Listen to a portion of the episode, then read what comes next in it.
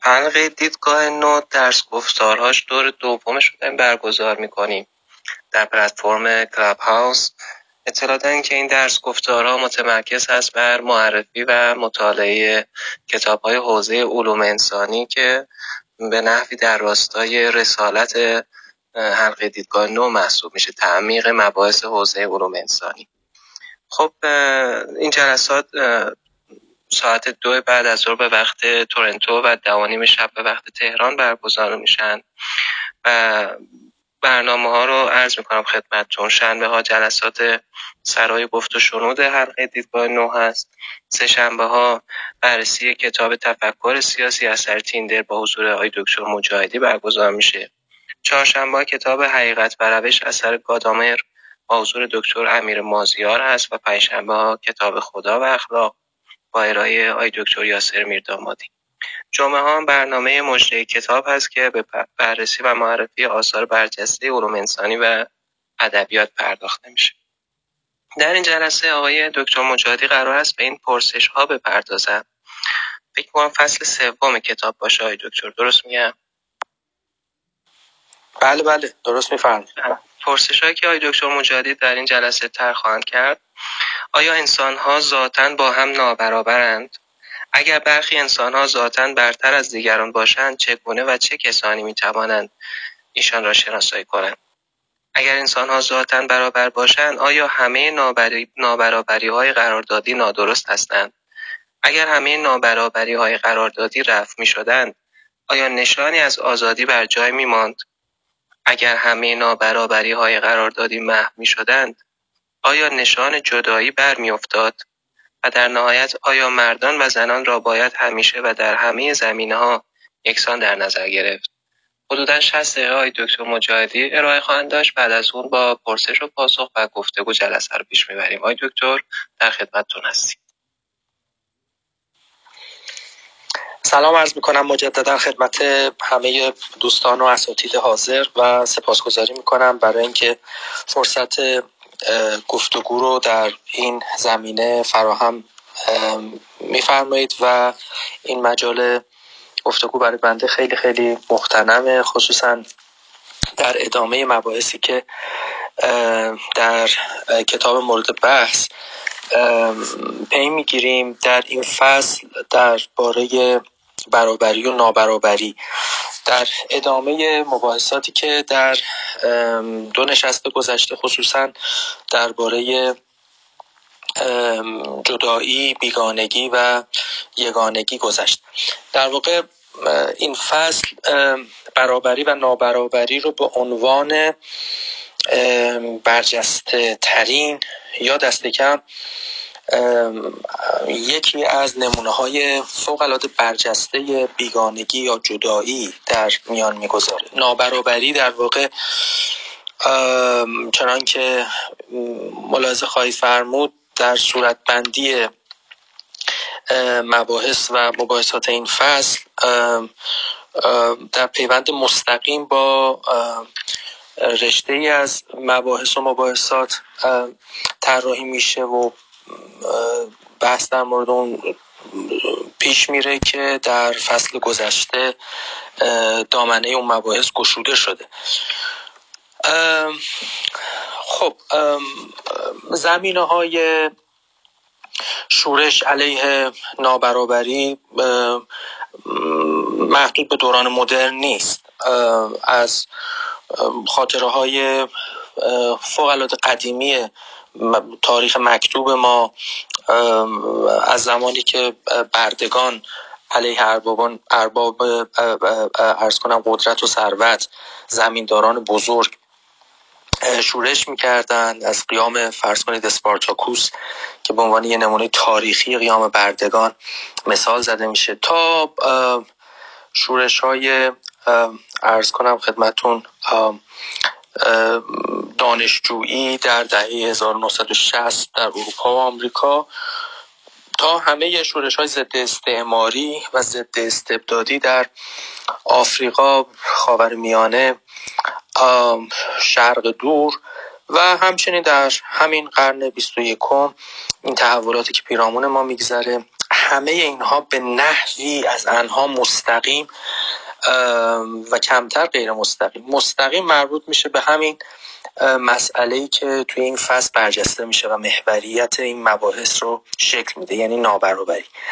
و اینکه خب حالا این در واقع برخورداری های تبعیض‌آمیز امتیازات جایگاه های اجتماعی نابرابر برخورداری از قدرت برخورداری از ثروت در حوزه اقتصادی و سیاسی و اجتماعی. اینا هیچ کدام در واقع نابرابران رو خصوصا فرودستان در این مناسبات نابرابر رو به حال خودشون وا نمی‌گذاره و همیشه خارخاری از پرسش دلنگرانی و بعد اون وقت خشم و کوشش برای برانداختن نابرابری ها بذرش در خود این نابرابری ها نهاده شده. بنابراین یه جریان کم و بیش ثابت و دائمی در تاریخ تحولات سیاسی و البته منعکس شده در حوزه نظریه های سیاسی و اندیشه و اندیشه سیاسی به معنای عام کلمه و بعد خصوصا در فلسفه سیاسی. همین بحث برابری و نابرابری است. معمولا در درشترین نمای خودش این شورش ها و پس ها علیه همین نهادهای مستقر اون چیزی که اصطلاحا سر جمع در ادبیات علوم سیاسی بهش گفته میشه استبلیشمنت استبلیشمنت در واقع هدف اصلی این ناخرسندی ها و نارضایتی ها و وقت در اشکال تندتر شورش ها و انقلاب ها بوده. پرسش آغازین. در واقع اینجا برمیگرده. البته در همین زمینه های نابرابری فراموش نکنیم دیگه. جنبش های فمینیستی نمونه دیگری از همین در واقع ناخرسندی ها علیه این نابرابری ها رو نمایندگی می‌کنن. علیه نهادهای قاعده گذار علیه نهادهای نقش گذار نهادهایی که تعیین نقش می‌کنن تعیین نقش های سیاسی و اجتماعی و منزلتی. و همچنین علیه اون مبانی فلسفی پشتیبان اصول محدود کننده زنان. یعنی اون در واقع توجیه های فلسفی و البته در کنار توجیهات دینی الهیاتی که این اصول تهدید کننده زنان با جیمی رو پشتیبانی می‌کنن و تقویت می‌کنن. در برخی از عرصه ها حساسیت ها به این نابرابری ها بیشتر شده. در برخی از این عرصه ها میشه گفت نابرابری ها به یه معنا کمتر شده خصوصا در پرتو سیاست های کم و بیش ارز کنم که نام و نشاندار دولت های رفاهی به یک معنا میشه گفت اون نظام های اشرافی اریستوکراسی هایی که خب یه زمانی سکه رایج بودن در بخش از جهان.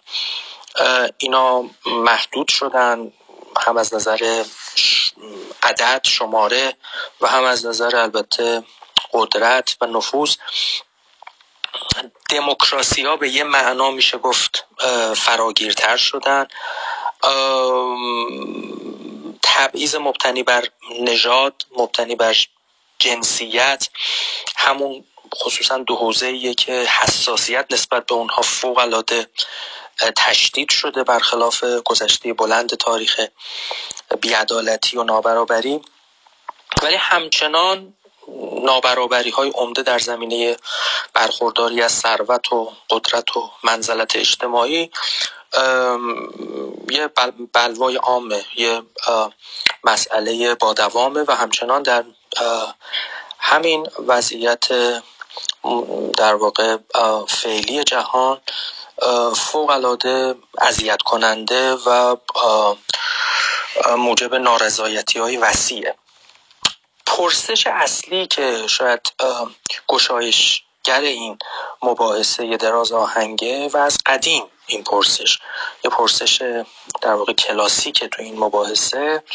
اینه که خب این نابرابری ها از چه قبیلن. از چه طبیعتی برخوردارن؟ ماهیتشون چیه؟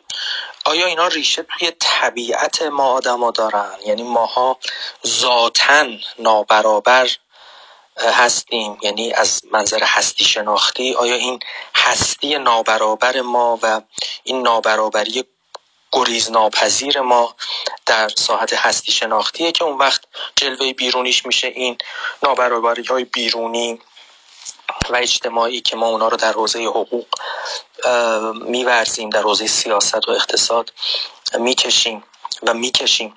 یا اینکه نه اینا در واقع مشتقی از عرف ها و عادت های جا افتاده. مشتق از قراردادهایی است که هیچ ریشه ای لزوما در طبیعت و سرشت ما آدما نداره. هیچ کس با دیگری نابرابر زاده نمیشه. این نابرابری ها بعدا آرز میشن. آیا اینا آرزی هن یا طبیعی هن؟ این نابرابری ها به این ترتیب این مباحثه در واقع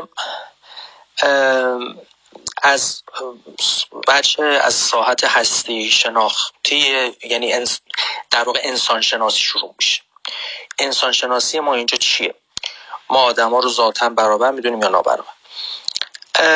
اون وقت می‌دونید از اینجا یه زاویه باز میشه که هر کدوم از دو بازوی این زاویه رو شما بگیرید و اختیار کنید. اون وقتی که کلا مسیر مباحثات شما و استدلال شما عوض میشه و به طور کلی و هر چی پیشتر برید از اون موضع نخستین فاصله بیشتری می‌گیرید نسبت به اون رأی رقیب و یا رأی جانشین.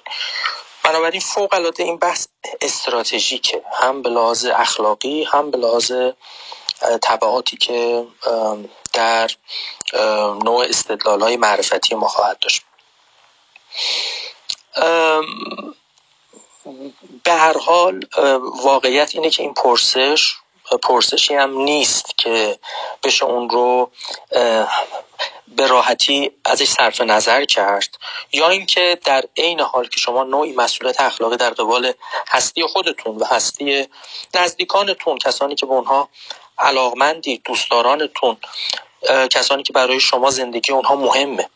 مسئولانه اگر با اونا دارید زندگی می‌کنید این پرسش نیست که به سادگی بتونید کنارش بگذارید. در واقع پرسش لحظه به لحظه ما هم هست. چون ما در این نابرابری ها در این مناسبات نابرابر قوتوریم و اینجوری نیست که یه پرسشی باشه مربوط به زندگی بخشی از ماها یا بخشی از زندگی بخشی از ماها. نه این پرسش دائمی ماست.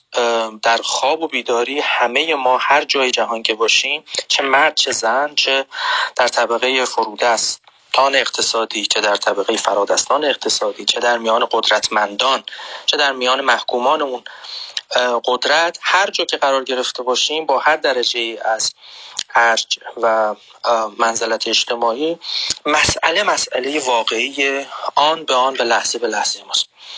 بنابراین یه پرسش فانتزی یا یه پرسش تزئینی واقعا نیست. و درگیری با این پرسش خودش ارزش اخلاقی داره. یعنی بیحسی نسبت به این پرسش یا بیحساسیتی نسبت به این پرسش میشه استدلال کرد که نوعی در واقع حامل نوعی بی اخلاقیه حامل نوعی نادیده گرفتن وظایف پایه اخلاقیه. بنابراین خیلی اهمیتی نداره که ما به لحاظ حرفه‌ای در کاروبار سیاست فلسفه سیاسی اندیشه سیاسی هستیم یا نه. خیلی اهمیتی نداره که در چه موضعی از جامعه قرار گرفتیم. برخوردار و نابرخوردار فرودست و فرادست. اهمیتی نداره. هر جا که باشیم یا در موضعی هستیم که ناخواسته یا خواسته خدای نکرده مشغول ظلم به دیگران هستیم چون احتمالا اون موضع فرادستیه که ناعادلانه است یا فرادستیه که تابع تابع مناسبات اخلاقی یا استدلال روشنی نیست. پیشدادگی هایی است که ما در تصادفا قرار گرفتیم یا در موضع مظلومیم در موضع ستمکشیم در موضع فرودستیم که باز خب تحمل اون فرودستی معلوم نیست مستدل باشه چنان که در ادامه این مباحث در همین فصل انشاءالله به اون خواهیم رسید. بنابراین نقطه شروع این بحث دقیقا متناظر میشه با نقطه شروع بحث فصل قبلی در برابر در مورد یگانگی و بیگانگی. آیا این همونطور که پرسیدیم آیا این یگانگی ها و بیگانگی ها طبیعی هن یا عرضی هن؟ اینجا عینا از همونجا شروع می‌کنیم که آیا این نابرابری ها برآمده از سرشت و ذات نابرابر آدم هاست؟ اینجوری ما خلق شدیم یا نه. این نابرابری ها دست گلاییه که خودمون به آب دادیم و حالا باید یه چاره ای برای اونها بیاندیشیم بنابراین زدودنی هم هستن. اگر اینا طبیعی بودن احتمالا نازدودنی می بودن. ولی اگر اینا در واقع یه مشتقی باشن از خطاهای زندگی ما در واقع وظیفه ما اینه که این خطاها رو یا حذف کنیم یا دست کم دامنه اونها رو محدود کنیم و اون ضرر و زیانی که به زندگی ما میرسونن اونا رو در واقع کم بکنیم. یه واقعیت وجود داره تلخ یا شیرین و اون اینه که ماها با هم فرق داریم و این قابل انکار نیست. هم از نظر خصلت های جسمانی هم از نظر سلامتی روان با هر معیاری از سلامتی هم از نظر هوش هم از نظر توازن عواطف و احساسات و خصلت های اخلاقی ماها با هم فرق داریم و این تفاوت ها به نظر می‌رسه اصلا تفاوت های کم اهمیتی هم نیستن و بسیارم پرتنوع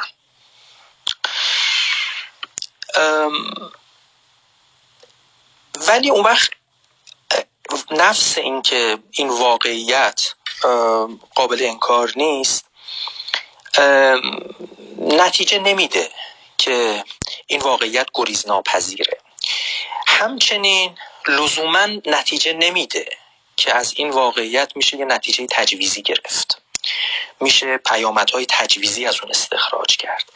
از تفاوتهای واقعی و از پذیرفتن این واقعیت به عنوان بخشی از واقعیت بشر نمیشه نتیجه گرفت که باید این واقعیت این تفاوتهای واقعی رو در چارچوب حقوق سیاست اقتصاد و مجموعه قاعده هایی که می‌گذاریم اینا رو ما باز تولید کنیم و تثبیت کنیم.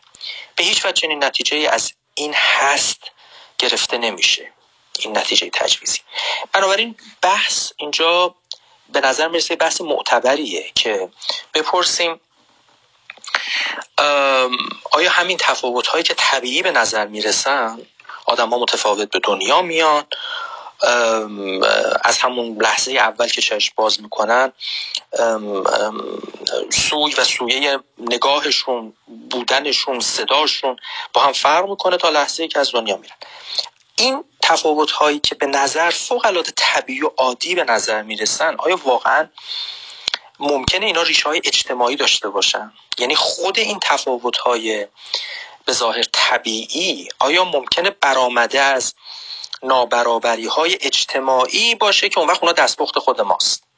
مثلا سلامتی بله ما با درجات مختلفی از سلامتی به دنیا میاریم بچه همونو بچه ما همه در یک درجه از سلامتی به دنیا نمیان.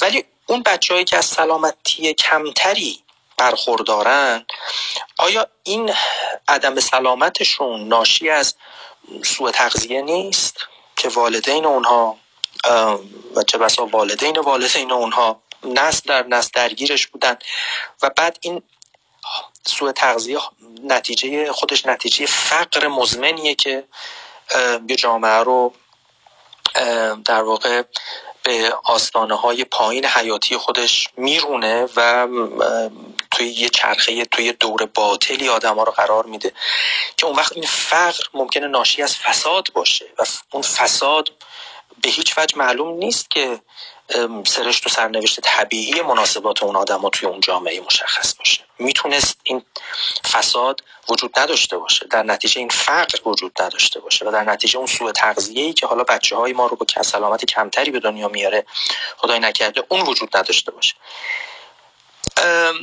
هوش هم همین جوره این اگر معیاری داشته باشیم برای اینکه هوش سنجی بکنیم و یه معیار objective ایدئالی فرض کنید روزی به دست بیاریم که بتونیم همه آدما رو بر اساس اون معیار ایدئال بر اساس هوششون درجه بندی بکنیم. اون وقت خود این هوش کم و زیاد تابعی از بیسوادی و باسوادی و سطح فرهنگی خانواده که این بچه ها درشون به دنیا میان نیست.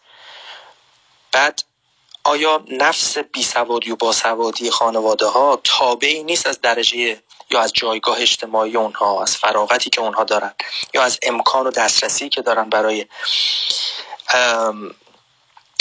رشد فرهنگی؟ اگر اون وقت اینجوری باشه باز عینا همون قصه سلامت تکرار میشه.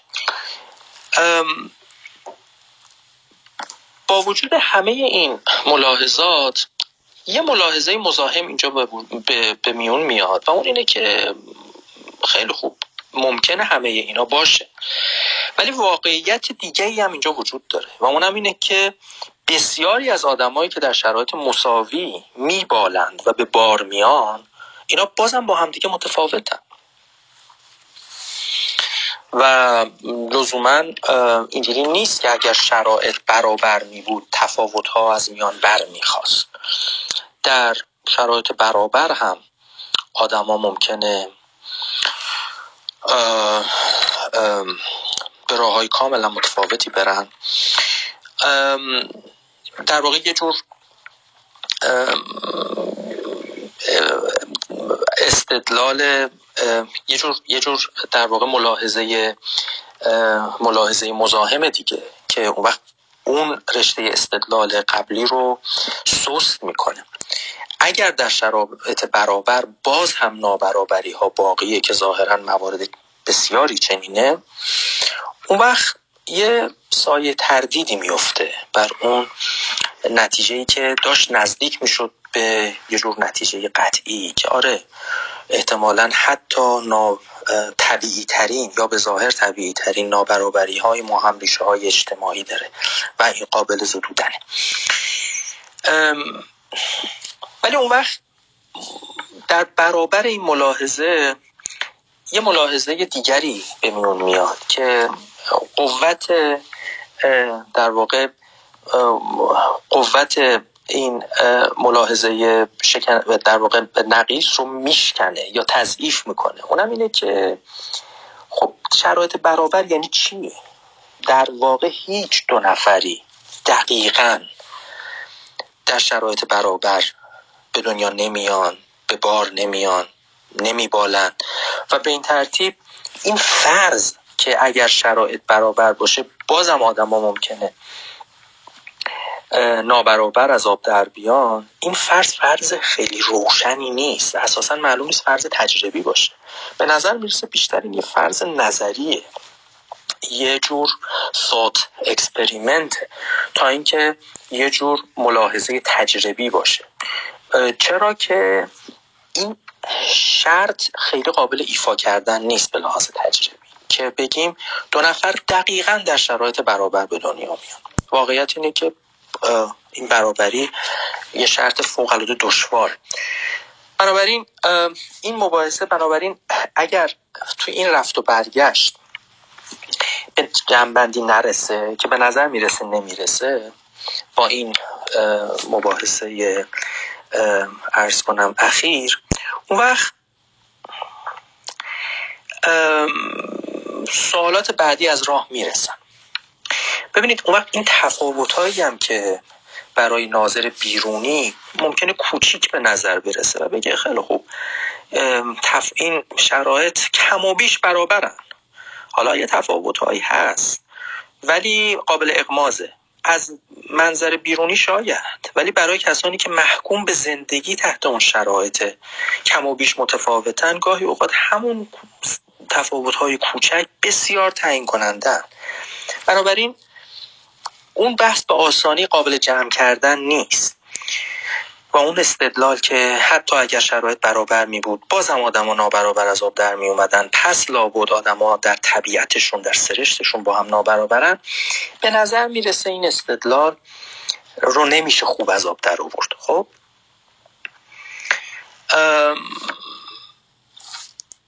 اینجا نویسنده مکسی می‌کنه در مورد مثلا معیارهای هوش و میگه فرض کنید حتی در مورد معیارهای هوش سنجی هم با وجود همه کمیت گرایی که وجود داره تو این عرصه. و حالا ما می‌دونیم دیگه سالها بلکه چند دهه بعد از نوشته شدن این کتاب با پیشرفت که در علوم شناختی هست این هوش سنجی ها خیلی دقیق تر هم اتفاق میفته ولی همچنان این ملاحظه نویسنده به جاست که ما معلوم نیست دقیقا در نهایت بتونیم این کیفیت رو تبدیل بکنیم به کمیت هایی که دقیقا به شکل objective و کاملا exact قابل قابل چیز اندازه گیری باشن. و همچنان این پرسش باقی میمونه که تفاوت آدما در زمینه هوش آیا این ذاتیه؟ یا اینکه جز پیشداد پیشدادگی هاییه که اون وقت اونو شاید بشه برگردون به زمینه های اجتماعی سیاسی و و قابل رفع و قابل رجوع باشه. سوال اصلی که اینجا بهش منتقل میشه این بحث از درون این مباحثه بیرون میاد اینه که اون وقت کسی که واقعا به شکل واضحی و به نحو متنابهی تقریبا در همه زمینه های ظاهری و باطنی در تراز پایینتری نسبت به دیگران و نسبت به دیگران فرود است. خب؟ آیا در مورد چنین کسی که بیچون و چرا کسی نمی‌تونه انکار بکنه واقعا در خیلی زمین ها عقب عقبه یا در تراز پایینیه آیا در مورد همین آدم هم میشه این ادعا رو در میان آورد که نه ذاتا آدم ها با همدیگه برابرن؟ و وقت سوال چه بسا یه مقدار جدیتر که بعدا بهش خواهیم رسید اینه که فارغ از اینکه حالا ذاتا اینا چه نسبتی دارن با هم دیگه؟ آیا در ذات اینا نابرابرن؟ یا این نابرابری ها تحمیلیه و آرزیه و بیرونیه و قابل رفع و رجوعه؟ فارغ از آیا با کسانی که چنین نابرابری های حد اکثری رو با دیگران نشون میدن بسیار فروتر از دیگرانم آیا باید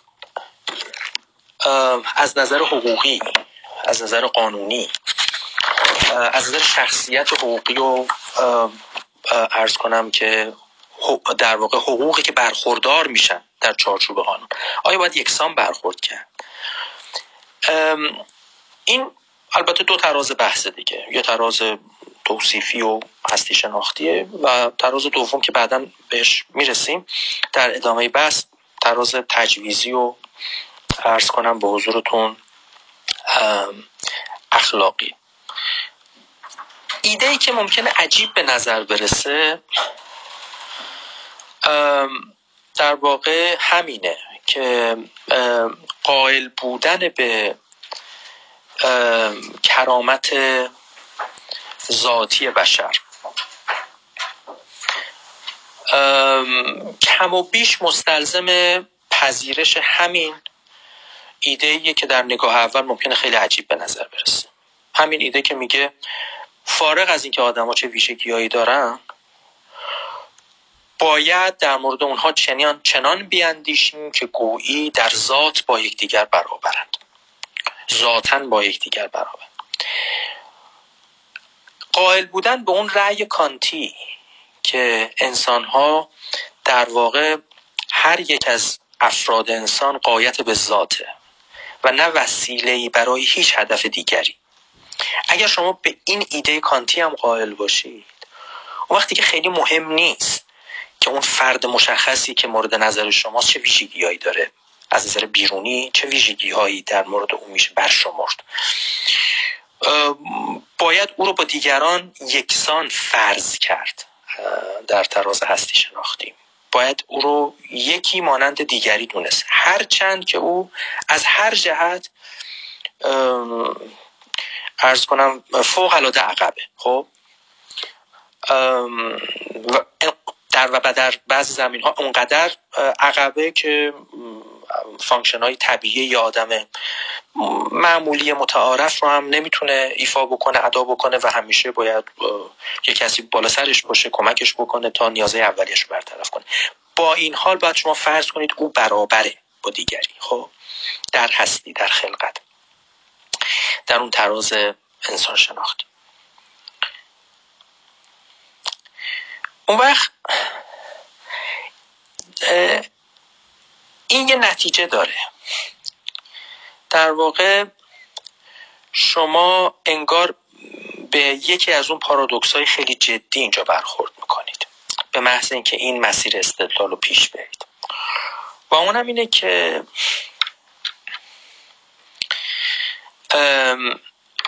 شما به محض اینکه می‌خواید استدلال بکنید که آدما در هستی خودشون در سرشت خودشون. تفاوتی با هم دیگه ندارن. اون وقت با این مانع در واقع معرفتی مواجه میشید که چجوری با چه ملاکی می‌خواید یه خطی رو بکشید که از اون خط به اون سو شما دیگه با آدمی سر و کار ندارید یعنی در واقع کرامت نفس آدما به چی برمیگرده؟ اون چیزی که اصطلاحا البته ملهم از ادبیات مسیحی کرامت نفس ذاتی بشر خوانده میشه. این کرامت از ناشی از کدوم ویژگی های بشریه شما وقتی آدما رو برابر فرض می‌کنید در واقع دارید میگید که دارید همه آدما با آدمایی که بدترین جنایت های ممکن رو جنایت های قابل تصور رو مرتکب میشن دارید اینا رو به لحاظ هستی شناختی انسان برابری می‌گیرید. با کسانی که مثلا قله های درخشان اخلاق یا روشنترین ارز کنم که چهره های تاریخ زیست بشرن. اینا رو دارید کم و بیش برابر فرض می‌کنید در هستی خودشون. این برابری به چه معناست؟ و انگار دارید یه جور کرامت بشری رو به نحو مساوی به هر دوی اونا نسبت می‌دید. چه چیزی به شما اجازه میده این کارو بکنید؟ در واقع ملازم میفرمایید دیگه. تفکیک کامل این ساحت هستی شناختی از ساحت ارزش گذارانه و هنجاری به نظر می‌رسه یه جاهایی مرزش این جاهای مبهم میشه.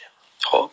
و شاید این پارادوکس به معنای دقیق کلمه پارادوکس نیست اما بیشتر شبیه یه جور ابهام در تفکیک پذیریه در امکان تفکیک این دوتا ترازه.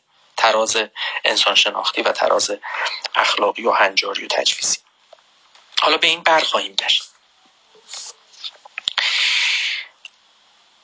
ولی از طرف دیگه قول به نابرابری ذاتی آدما هم یه پیامد مستقیم داره. اونم اینه که آدما در انسانیت نابرابرن. ببینید ارسطو در واقع یکی از کسانیه که هیچ پروا نداشت از اینکه تو اون چهار طبقه ای که چهار کلاسی که انسان ها رو طبقه بندی می‌کرد انسانیت رو یک نظام سلسله مراتب عظیم طبیعی در نظر بگیره. خب؟ و رده یا جایگاه رو رده یا جایگاه رو در این سلسله مراتب چهار طبقه ای تعیین کننده همون درجه عقلی ساکنان هر طبقه بدونه. یعنی بگه که حالا خب به اندازه برخورداری از عقل هر کسی در یه طبقه قرار می‌گیره. و معنی قرار گرفتن تو طبقه فروتر اینه که او از کسانی که اونجا هستن حز کمتری از انسانیت دارن. چرا که حز کمتری از عقل دارن. در رسم افرادی رو قرار میده که مدرک کلیاتن اصطلاحا فیلسوفان. بالاخص و علما به معنای عام کلمه برخی از علما چنین توانایی رو پیدا می‌کنن. بعد وقت در تراز دوم شهروندان عادی قرار می‌گیرن که می‌تونن با آدمای عادی دیگه انقدر به قدر کفایت معقول هستن. اونقدری معمولا عقل و کفایت دارن که بتونن امور سیاسی و جمعیشون رو اداره بکنن. در تراز سوم همون کارگران یدی و عادی قرار می‌گیرن که باید اونها حتما از سیاست بیرون گذاشت. چرا که حز اونها از انسانیت بسیار اندکه. چرا که عقل اونها فوقالعاده کم فروغه و در قعر جدول هم بردگان و خادمان مدینه قرار می‌گیرن که برخورداریشون از عقل همون قدریه که برای بردگی کفایت می‌کنه. و تقریبا اینا از انسانیت بی بهره خب.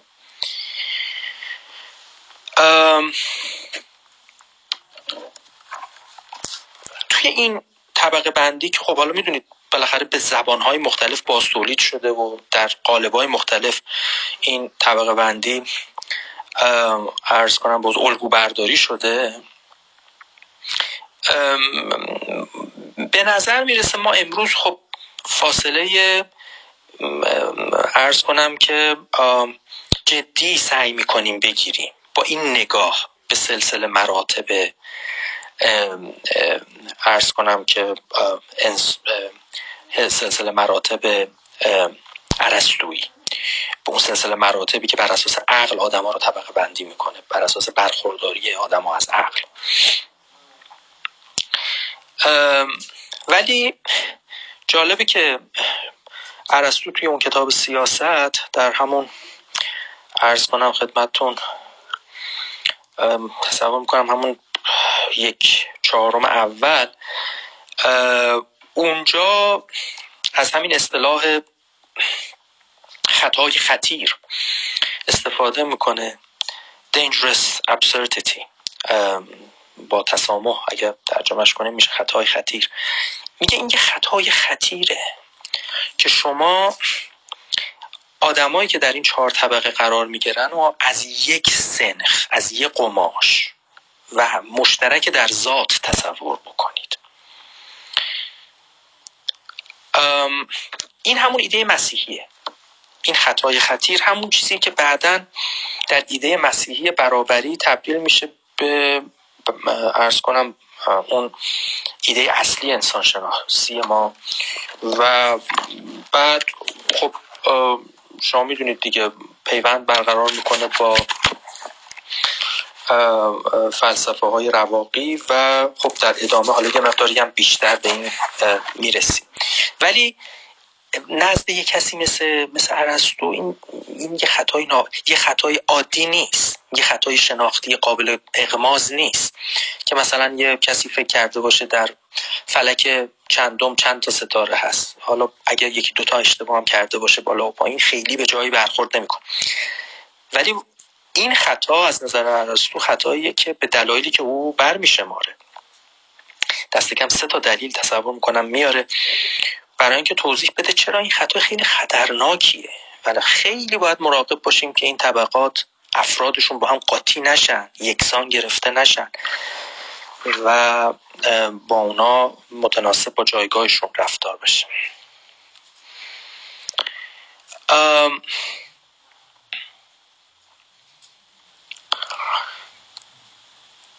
ارز کنم خدمتون بله. وقت در آها. ببینید. اینکه ارسطو در این طبقه بندی خودش که حالا صورت بندی ها و تفاصیل مختلفی هم ازش وجود داره می‌دونید. گاهی اوقات خیلی ساده سازی میشه. اون پیچیدگی ها و اون قیود و شرایطی که ارسطو اونجا می‌ذاره و سعی می‌کنه اینا رو یه مقداری ارز کنم به حضورتون استدلالی تر و عملی تر دست کم و پرگماتیک تر دست صورت بندی بکنه که واقعا در عمل بشه با اونا زندگی کرد. اونا حذف میشه برای اینکه یه روایت شسته رفته داده بشه. کم و بیش تصور می‌کنم روایت بنده و این کتابم اینجا از همین تقریب ها و گرد کردن ها داره رنج می‌بره. ولی اجمالا اگر روایت عرستو چنین چیزی یا نزدیک به چنین چیزی باشه از ذات بشر و از تفاوت میان ابناع بشر اون وقت احتمال میدیم ما امروز با همین فهم عرفی خودمون که خب عرستو احتمالا اشتباه کرد در این طبقه بندی چارگانه ولی اینکه ارسطو در این طبقه بندیش از تفاوت آدم ها اشتباه کرده لزوما منطقا معنیش این نیست که علل اصول خطا می‌کرد. یعنی نمیشه از نفس اینکه این طبقه بندی طبقه بندیه که یک سره قابل پذیرش نیست پل بزنیم به این نتیجه برسیم که علل اصول طبقه بندی غیر ممکنه. و به نحوی که افراد هر طبقه با طبقات دیگر های بنیانی داشته باشن. همچنین از نپذیرفتن استدلال ارسطو و تصویری که ارسطو به ما از ذات بشر میده نمیشه این یکی نتیجه رو هم گرفت که همه آدما برابر باشن. اینم لزوما از اون نفی اون استدلال در نمیاد.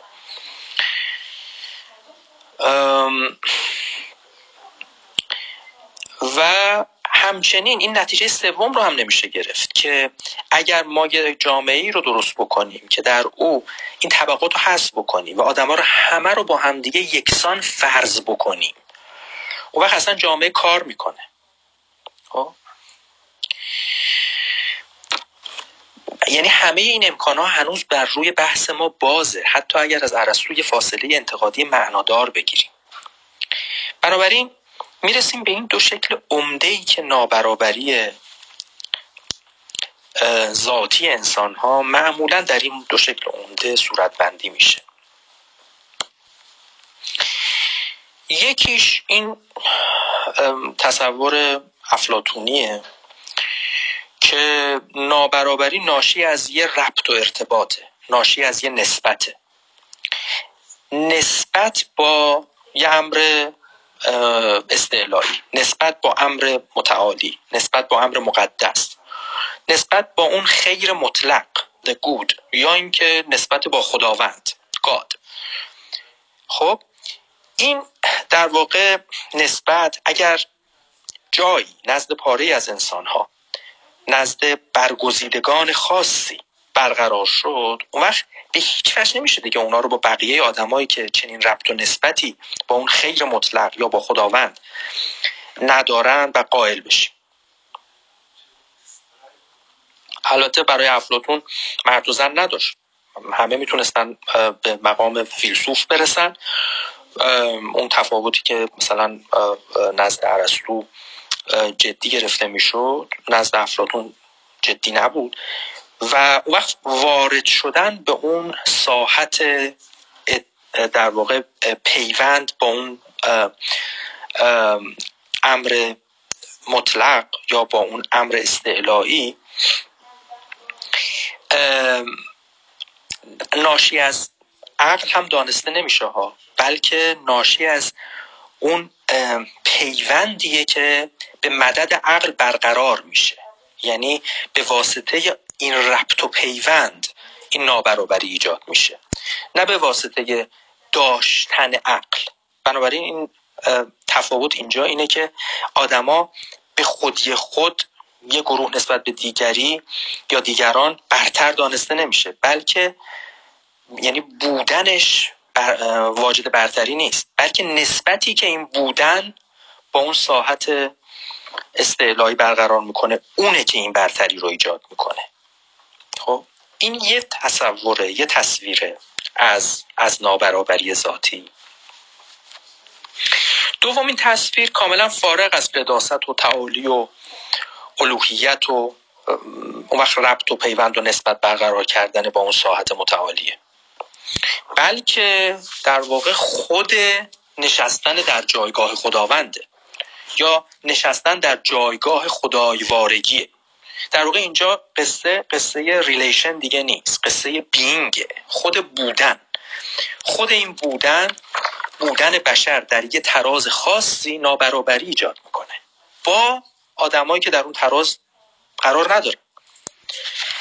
و این در واقع تو که ملاحظه کنید خب همین بسیار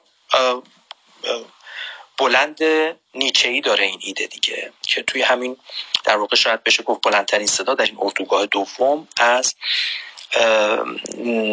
اردوگاه نیچه شنیده میشه از دهان نیچه شنیده میشه. که خب سخن او این بود که در زمانه ما و البته می‌دونید نیچه هم موضوع و معروض تفاسیر فوق العاده متفاوته. ولی اگر همین مقدار قدر مشترک رو موقتا بپذیریم که به هر علت و دلیلی خوب یا بد فارغ از اینکه نیچه استقبال می‌کرد یا قصهش رو می‌خورد معتقد بود که روح زمانه ما روح نفی خداونده بلکه روح مرگ خداونده. و البته این مرگ مرگ طبیعی نبوده. مرگی بوده که قاتلی داره و اون قاتل اراده ای داشته و اون اراده جانشین اراده خداوند شده و به این ترتیب هستی خداوند رو نفی کرده. خوب یا بد؟ که این تفاصیل می‌دونید هست در مورد آرا و آثار نیچه فارغ از همه این تفاصیل و اختلافاتی که در این زمینه هست اون وقت نفی اون تواضع اخلاقی مسیحی که به تعبیر نیچه خود ویرانگره. بشر رو ویران می‌کنه اون تواضع اون خاکساری اون اون احساس عبودیت. اینکه جایگاه بشر در جهان عبودیت نفی این تواضع خود ویرانگرانه روح زمانه است از منظر نیچه. و وقت پذیرش هستی این جهانی خب؟ که روحش چیه؟ اراده معطوف به قدرت. همون چیزی که بودن رو خود قدرت می‌دونه. و به این ترتیب درجات بالاتری از بودن به معنای و یا دقیقا خود قدرتمند بودن. در واقع پیوند با امر استعلایی حذف میشه اون پیوند افلاتونی و به جاش خود استعلاء ذاتی این بشری که در جایگاه خداوند. خودش رو می‌بینه مینشینه. البته دعوت به جنگ از این تصویر نیچه بیرون نمیاد. همطور که نویسنده اشاره می‌کنه از نظر نیچه یک هنرمند خلاق چه بسا از امپراتور روم هم قدرتمندتره. به این دلیل که خلاقیت او خدایگونه تره و هر چی که تخیل می‌کنه می‌تونه به زبان قلم جاری بکنه. و به این ترتیب کن فیکون می‌کنه. همون وصف ویژه خداوند که ازا اراد شیئا ان یقول له کن فیکون میگه یه هنرمند خلاق توانمند هم همینه. و این چیزی که مثلا در ید قدرت امپراتور روم هم نبود که هرچی می‌خواست بشه. ولی یه هنرمند می‌تونه چنین بکنه. چون که بهتر می‌تونه از مواد خام هر چیزی رو که یعنی اون صورت خیال خودش رو بر مواد خام بنشونه و تا هر جا که می‌خواد این کارو می‌تونه بکنه. به این ترتیب یه جور حمله ریشه‌ای بنیادین به ایده برابری شما می‌بینید در این در این روی کرد.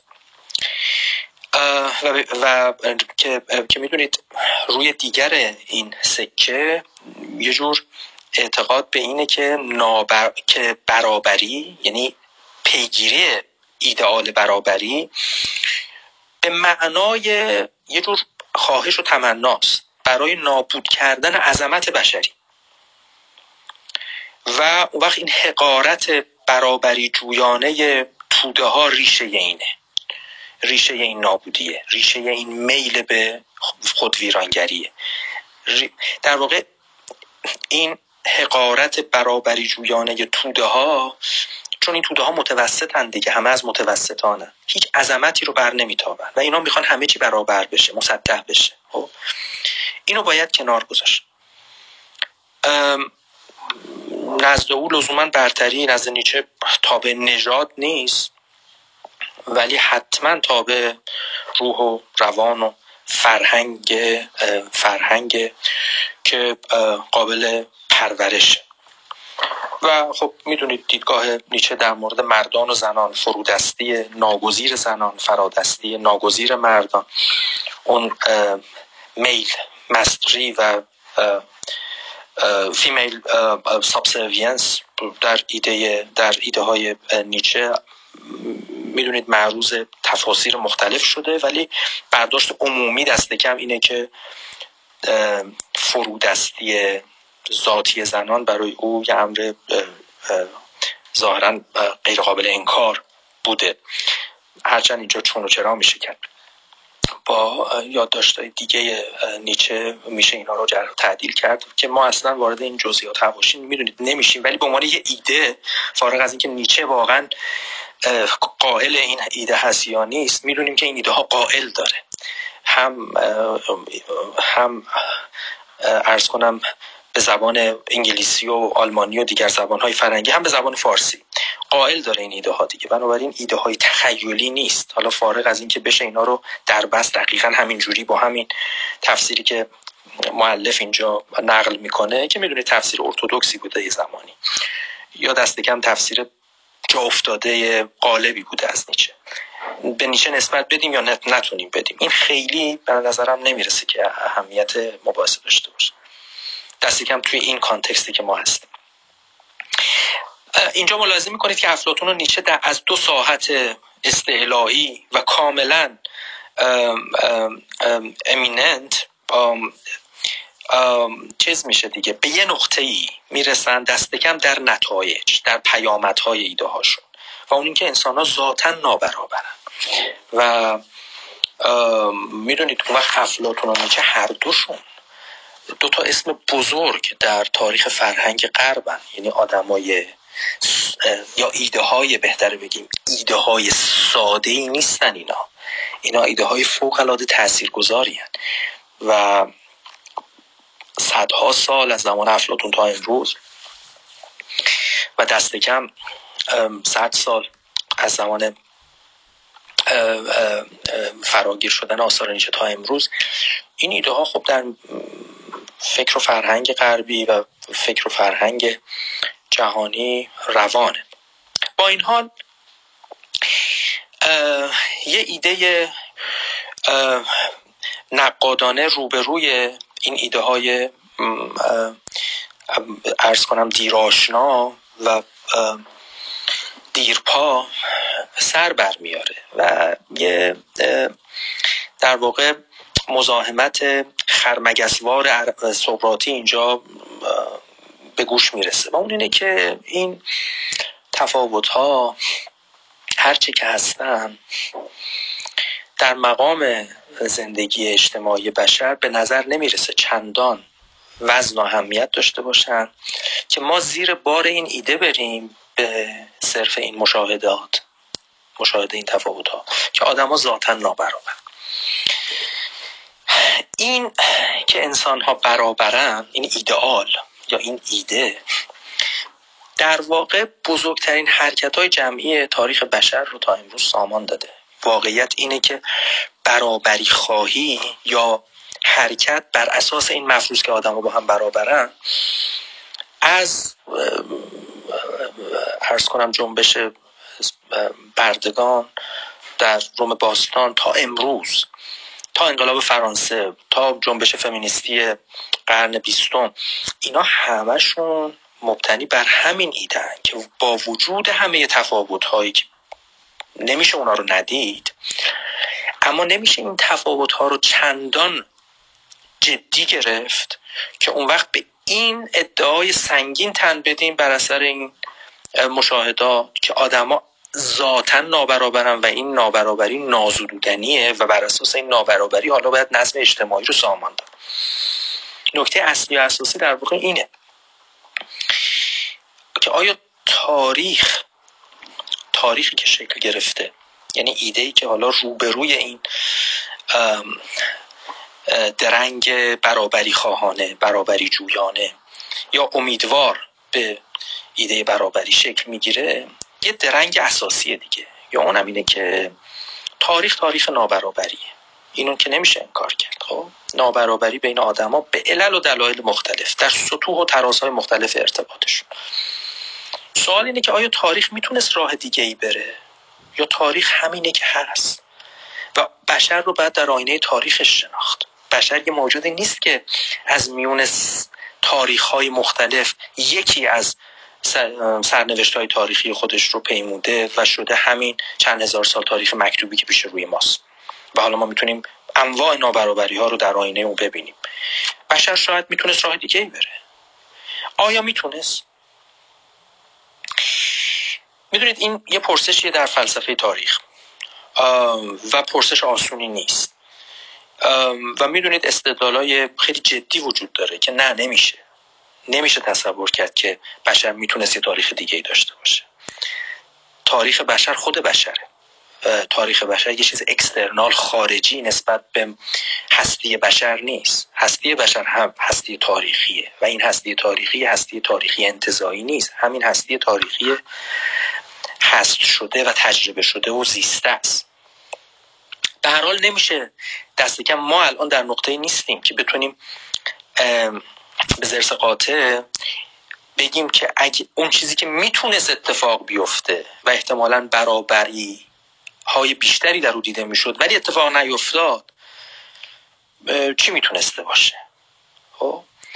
ولی با وجود این با وجود این درنگ خیلی جدی فلسفی تاریخی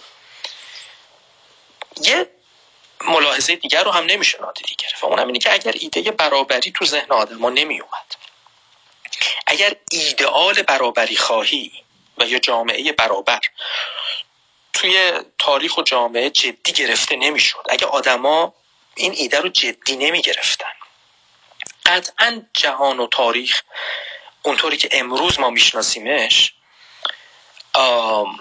شکل نمی گرفت و ارز کنم به حضورتون سرشت دیگری پیدا می‌کرد. حال و وضع دیگری پیدا می‌کرد.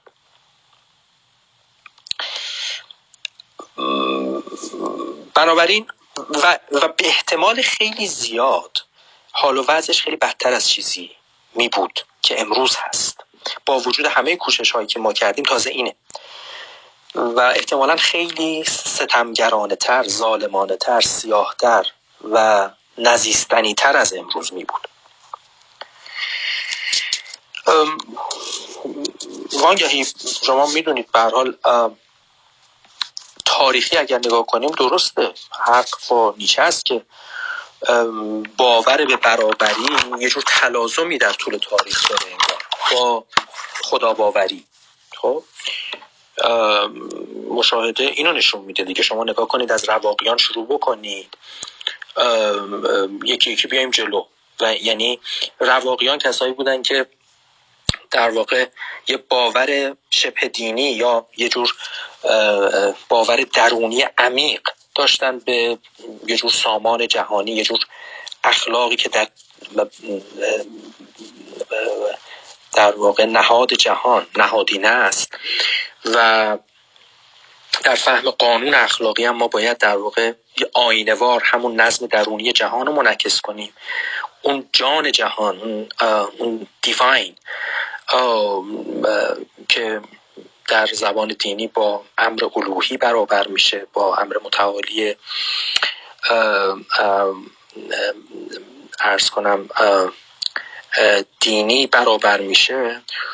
او در واقع زامن این نگاه این, این, این کرامت نفس برابر همه آدم هست خب این ایده در مسیحیت ادامه پیدا می‌کنه و کرامت بشری مفروض گرفته میشه به صرف همین خلقت بشر به دست خداوند و بر صورت خداوند. و حتی اگر به این خلقت خیانت بشه راه توبه بازه که این راه اگه پیموده بشه و ناگزیر پیموده میشه چرا که در واقع حبود و عروج مسیح بهای این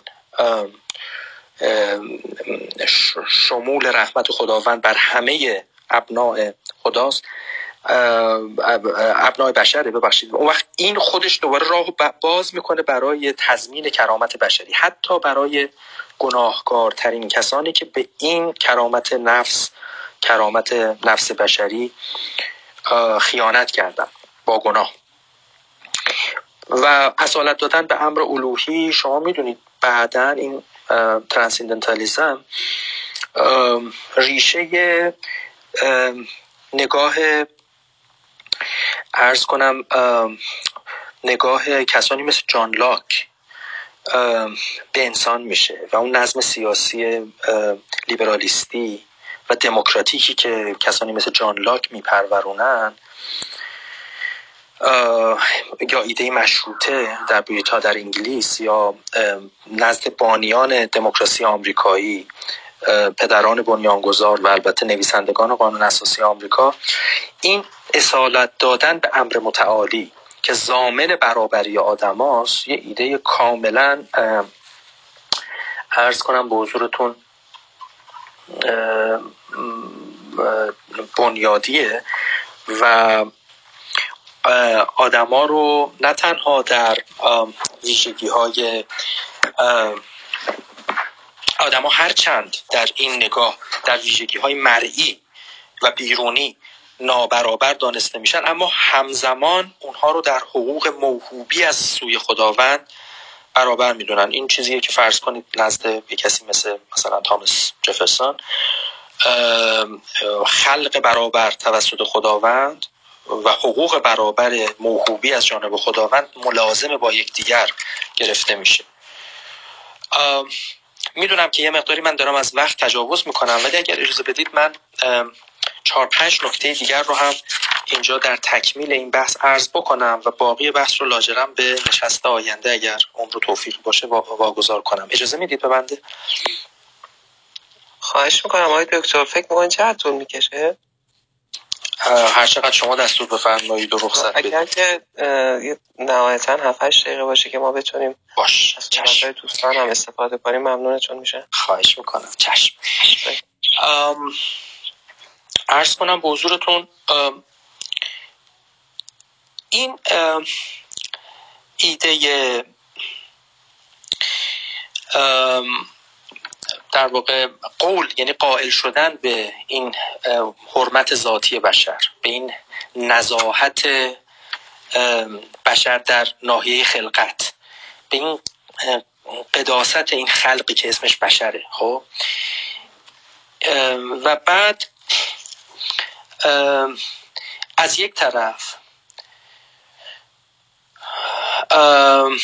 و بعد این قول به نابرابری آدما چنان که مثلا نزد افلاتون صورت بندی میشه و از اون طرف نزد بعد این برابری که بعدا رواقیان و مسیحیان و فیلسوفان سیاسی مدرن یا در فلسفه های ارز کنم که سیاسی متأخرتر که دیگه لیبرالیستی نیستن ولی همچنان میل ارز کنم برابری خواهانه دارن. ببینید جالبه دیگه که این دوتا شاخه یعنی از یک طرف افلاتون که قول به نابرابری آدما رو جدی می‌گیره و از طرف دیگه رواقیون و مسیحیان که آدما رو برابر می‌دونن خیلی جالبه که هر دوی اینا در ناحیه خلقت انسان رو ارز کنم به اون امر متعالی وصل می‌کنن. یعنی یعنی تمام داستان اینه که توی این نسبتی که برقرار میشه بین این بین این انسانی که در ناحیه خلقت حرمت داره و کرامت ذاتی داره با اون امر متعالی این نسبت چجوری برقرار میشه؟ برای افلاتون این نسبت کاملا نخبه وار برقرار میشه. این نسبت برای همه برقرار نیست. ولی نزد رواقیان مسیحیان و بعد وقت لاک یا پدران بنیانگذار یا نویسندگان قانون اساسی آمریکا و بعدا فیلسوفان سیاسی بعدی اینا این نسبت رو عمومی و عام شمول می‌دونن. در این میون جالبه که بدونیم هابس شاید بشه گفت به قول نویسنده تنها ارز کنم به حضورتون فیلسوف سیاسی برجسته ایه که انسان ها رو ارز کنم به حضورتون در خصلت های کاملا این جهانیشون کاملا برابر می‌دونه. منتها نه به واسطه اینکه کرامت ذاتی اونها ناشی از خلقت خداونده یا فارغ از خلقت خداوند با نگاهی که بعدا نیچه مطرح کرد. آدما ارز کنم به حضورتون فارغ فاقد کرامتن. نه اصلا کاری به این کارا نداره. هابس یه دریچه دیگه ای باز می‌کنه. میگه انسان ها همه با هم برابرن اما در پیشگاه مرگ. مرگ که, که اون, اون نیروی برابر کننده است ایکوالایزره. مرگه که آدما رو سر جای خودشون میشونه و این سر یا نسبت همه آدما با مرگ برابره.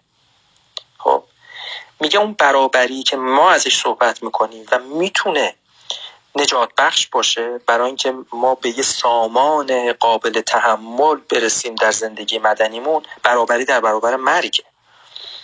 خب؟ در واقع این برابری ریشه در اون محدودیت های برابر ما داره.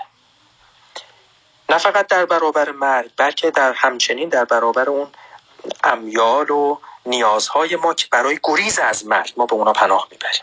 به اونا نیاز داریم. مرگ محوره. خب ترس از مرگ فرار از مرگ میل ما به نجات از مرگ و اینکه حتی اگر شده لحظه به قیمت نابودی دیگران هم که شده بر عمر خودمون اضافه کنیم. خب به این شکل آدما به شکل برابری و کاملا برابر شایسته سرزنشن نه شایسته احترام.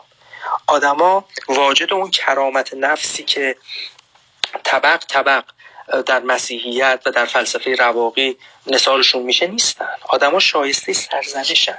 دقیقا به همین دلیل که فوق العاده این ویژگی های پست اونها بر هستی اونها قالبه اونقدر قالبه که همه رو برابر می‌کنه. و اینکه هر کسی می‌تواند دیگری را بکشد هر, هر انسانی می‌تونه دیگری رو بکشه. این برابری در توان کشتن دیگری. اینه که آدما رو با هم برابر می‌کنه. اینکه ما هممون میرا هستیم و در کنارش هممون می‌خوایم این مرگ رو به تاخیر بیاندازیم. و این جدایی یا بیگانگی ذاتی ما در کنار برابریمون در برابر مرگ و ترسمون از این مرگ یه توافق ایجاد می‌کنه. یه وفاق ایجاد می‌کنه بین ما و اون وفاقیه که مبنای تاسیس شهر میشه مبنای یه قرارداد میشه. برای اینکه جامعه رو جوری اداره کنیم که برای همه تا جایی که میشه مرگ و به عقب بیاندازه. ولی از پاپس که بگذریم بنیاد برابری گرایی البته که دینیه و اون وقت پرسش خیلی اساسی که اینجا سر برمیاره اینه که در زمانه ما که زمانه بیاعتمادی به ایده های دینیه. زمانه دست کم زمانه است که به نهادهای دین و به پیامهای دینی اون اعتماد صده های میانه و صده های آغازین ادیان دیگه وجود نداره. در دوران مدرن یه جور شک در مورد اعتبار مدعاهای دینی مسلطه وقت در این زمانه بی خدایی با این ایدئال برابری گرایی چی کار میشه کرد؟ از اینجا به بعده که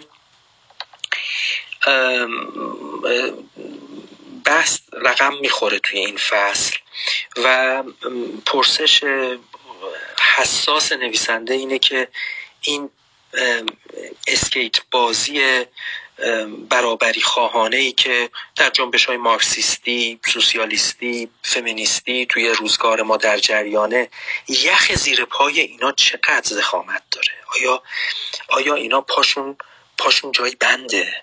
آیا می‌تونن اینا این بازی رو ادامه بدن؟ در برابر در حضور خداوند یا در قیاب خداوند؟ سر توی این دوراهی ما ظاهرا اومدیم به سمتی که روز به روز قیاب خداوند فراگیرتر در فلسفه های سیاسی ما جا افتاده. حالا توی همچی فضایی آیا این برابری خواهی که تاریخش با تاریخ دین باوری به استثنای هابس گره خورده آیا ما یا باید هابسی باشیم یا باید برای دنبال کردن آرمان برابری به دین پناه ببریم. یا راه های دیگه اینجا گشوده است یا یا یا ترکیبی از ایناست از این ایده هاست یا اینکه ایده های جایگزین در میانه. من خیلی متاسفم که این امشب خصوصا این زمان رو خوب نتونستم اداره بکنم و از بحثی که تنظیم کرده بودم عقب موندم ولی تصور می‌کنم بحث این فصل در کنار بحث فصل قبل بنیادی ترین بحث های این کتاب و نه فقط بنیادی ترین بحث های این کتاب بلکه بنیادی ترین بحث های فلسفی سیاسی هست و اگر اینا رو یه مقداری با تحمل و تعنی پیش ببریم احتمالا راه دوری نخواهد رفت و دست ما رو در ادامه مباحث خواهد گرفت انشالله کمک خواهد کرد که مباحث بعدی رو بتونیم یه مقداری آسانتر و احتمالا به طبع با سرعت بیشتری پیگیری کنیم. عذر می‌خوام که من فراتر از زمان تعیین شده وقت دوستان رو گرفتم. مشتاقم که دیدگاه های دوستان رو بشنوم. خیلی متشکرم. خواهش می‌کنم آقای دکتر. بحث خیلی جالب بود بود. ممنونم از شما. ای کاش های دکتر هیدری هم جلسه امشب رو حضور داشتن. قطعا با حضور ایشون فضای گفتگو کمتر می‌شد. آقای دکتر کاجی مثل همیشه خواهش می‌کنم از شما که باب گفتگو رو باز کنید و بعد انشاءالله در خدمت های دکتر کمالی های دکتر رجایی و سایر عزیزان باشید بله بله. خیلی خیلی ممنون از آقای دکتر مجاهدی به خاطر ارائه خیلی خوبشون. من خدمت دکتر رجایی دکتر عارف و بقیه عزیزانی هم که تشریف دارن در اتاق سلام عرض می‌کنم. من سه تا سوال دارم از آقای دکتر. واقعا این هست که وقتی آقای دکتر داشتن بحثشون رو ارائه می‌کردن من یاد جمله لویناز افتادم که می‌گفت هر فلسفه سیاسی در قایت امر فلسفه اخلاق هست. و خیلی از مباحثی که آقای دکتر بهش پرداختن در واقع میشه گفت که پهلو می‌زنه به بحث های فلسفه اخلاق. از جمله بحث است و باید که ایشون در وصفش کوشیدن این این در واقع کامنت اول من تمومه. حالا من سوالم رو که نکته دوم هست و پرسش اولم رو مطرح می‌کنم. ببینید آقای دکتر گفتن که ما در واقع کم و بیش می‌تونیم بپذیریم که انسان ها نابرابرند یا متفاوتن. حالا با هر تقدیر و تفسیری. اون وقت وقتی که ما این رو میگیم صحبت بر سر این هست که ما می‌تونیم یه بایدی رو از این است بگیریم یا نه. این دعوای معروف هیوم هست که بعد از هیوم در واقع اذهان زیادی باهاش سر و کله زدن. اتفاقا چند روز پیش بود یه شنبه بود من داشتم با آقای دکتر با آقای دکتر کمالی در این مورد صحبت می‌کردیم. همین که واقعا دو تا قبیله برابرن. یعنی مثلا ما هم موضع افرادی مثل آر ام هر رو داریم که از مثلا هیوم طرفداری می‌کنه. از سوی دیگه فیلسوف مطرحی مثل جانسل هست که معتقد است که میشه از از باید رو نتیجه گرفت. این یه بحث هست یعنی که ما برا نابرابری در این عالم داریم یا تفاوت داریم. آیا میشه ازش بایدی رو نتیجه گرفت؟ یه امر است. اما سخن من بر سر اینه که اینکه باید رو نتیجه بگیریم یا نگیریم. خب اگه نگیریم که خب طبیعتا ما باید یک مبنای دیگه ای برای عمل سیاسیمون کنش سیاسیمون و اینکه ما چجوری رفتار کنیم با نابرابری ها در نظر بگیریم. حالا می‌دونیم دیگه نظرات مختلفه. اما اگه فکر کنیم که از دل این است یا هست میشه یه بایدی رو نتیجه گرفت. اون وقت بازم به نظر من مسئله حل نمیشه. به خاطر اینکه ما مثلا از این که در جهان مثلا بعضی از انسان ها با هوش کمتری متولد میشن که یک است هست و یه نابرابری موجود در جهان هست ممکنه یک امر هنجاری داشته باشیم که ما باید پس به افرادی کم, کم بزاعت ترن از لحاظ هوشی کمک کنیم. ممکن هم هست که یک موضعی باشه که مثلا بگه که نه اونا که کم باید از بین برد. مثلا میگم ما اینا همه در عالم نظر است. می‌خوام بگم که تفکیک این سطوح خیلی مهم هست که من دیدم نویسنده خب کمتر بهش پرداخته. یعنی اولا اینکه ما باید مشخص کنیم که اگه یه هستی هست این چه نسبتی با باید داره. می‌تونیم بگیم که میشه بایدی رو نتیجه گرفت یا نگرفت. حتی اگه نگه نمیشه نتیجه گرفت که خب طبیعتا ما باید یه مبنای جدیدی برای هم فلسفه اخلاقمون هم و هم فلسفه سیاستمون پیدا بکنیم. صحبت من بر سر اینه که حتی اگه بشه نتیجه هم گرفت ممکنه نتایج کاملا متفاوتی بشه گرفت. و این نکات خیلی مهمیه که همونجور که خود آقای دکتر هم اشاره کردن تو تاریخ چند قرنه ما اصلا فجایع زیاد اجتماعی و سیاسی و فرهنگی و بینالمللی به وجود آورده همین نسبت است و باید. من انتظار داشتم که حالا ببخشید من نمی‌دونم چرا چند هفته است دارم از این نویسنده خوب نقد می‌کنم ولی در واقع خانش انتقادی من هست و می‌خواستم با دکتر نظرشون رو بدم. این در واقع پرسش اول من هست ولی یه پرسش دیگه هم دارم. حالا آقای دکتر جواب بدن. اگه وقت شد چون هم آقای دکتر کمالی هم آقای دکتر رجایی و هم آقای دکتر عارف هستن. اگه یه وقت وقت شد من سال دوم رو مطرح می‌کنم من خیلی ممنون آقای دکتر کاجی. مثل همیشه نکته سنجی های شما آموزنده است. نکته اولتون که نکته خیلی دقیقیه. در واقع بیشتر کامنت همطور که فرمودین. و نکته دومتون هم خب بیشتر باز کامنت تا پرسش. من البته نمی‌خوام به از موضع نویسنده یا روش نویسنده دفاع بکنم چون اولی که فعلا سالب به انتفاع موضوعه چون هنوز موضعی نگرفته. ولی روشش رو چرا دیگه؟ روشش رو خیلی جدی وفادارانه دنبال داره می‌کنه. اونم اینه که دائما داره سعی می‌کنه نشون بده که اندیشیدن به پرسش های دائمی مستلزم اندیشیدن به پارادوکس ها هستند و مستلزم درگیری های وجودی با وضعیت هایی هستند که این وضعیت ها وقتی تجربه میشن دیلما یا دایلما هستن وقتی که صورتبندی نظری میشن پارادوکس پارادوکسن.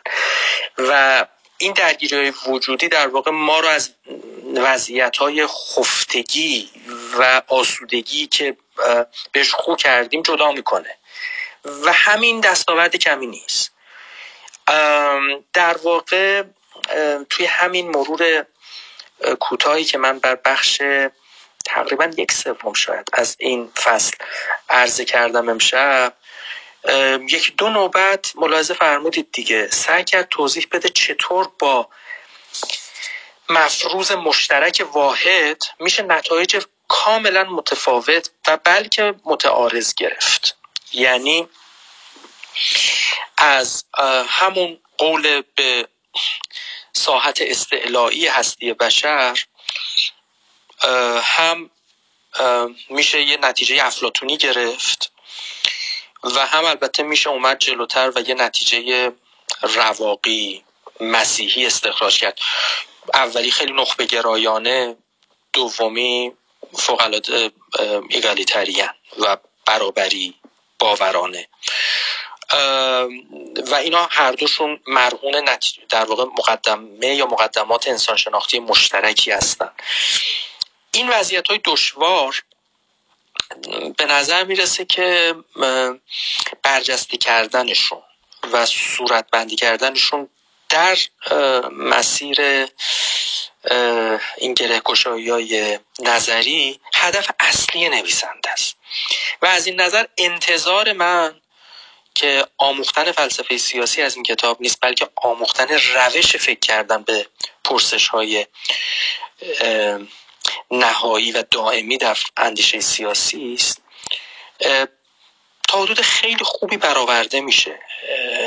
ولی کاملا میپذیرم فرمایش جنابالی رو که خب ما انگار انتظار داریم توقع داریم که یه مقداری تکلیف ما روشن بشه دیگه. یعنی بالاخره این کتاب ما الان از فصل دو به فصل سه داریم منتقل میشیم و بعد بحثام خب بحث خیلی خیلی جدیه و کاملا رادیکال میشه این بحثا. میره تا انتهای ریشه ترین انتهاهای بحث آشکار میشه ولی به جنبندی و نتیجه نمی‌رسه. و این خب یه جورای آزار میده دیگه. و من تصور می‌کنم از ابتدا اگر خاطر شریف حضرت علی و دیگر دوستان باشه یه هشداری داد در همون مقدمه که فصل اول کتاب بود که این کتاب کتاب آزاردهنده ایه و شما با این کتاب احتمالا هرچی پیشتر میرید ناآرامتر میشید. و این حد اکثر کاری که من می‌تونم بکنم و می‌خواستم بکنم. می‌فهمم البته در فرمایش شما یه وجه دیگری هم از این ناخرسندی هست.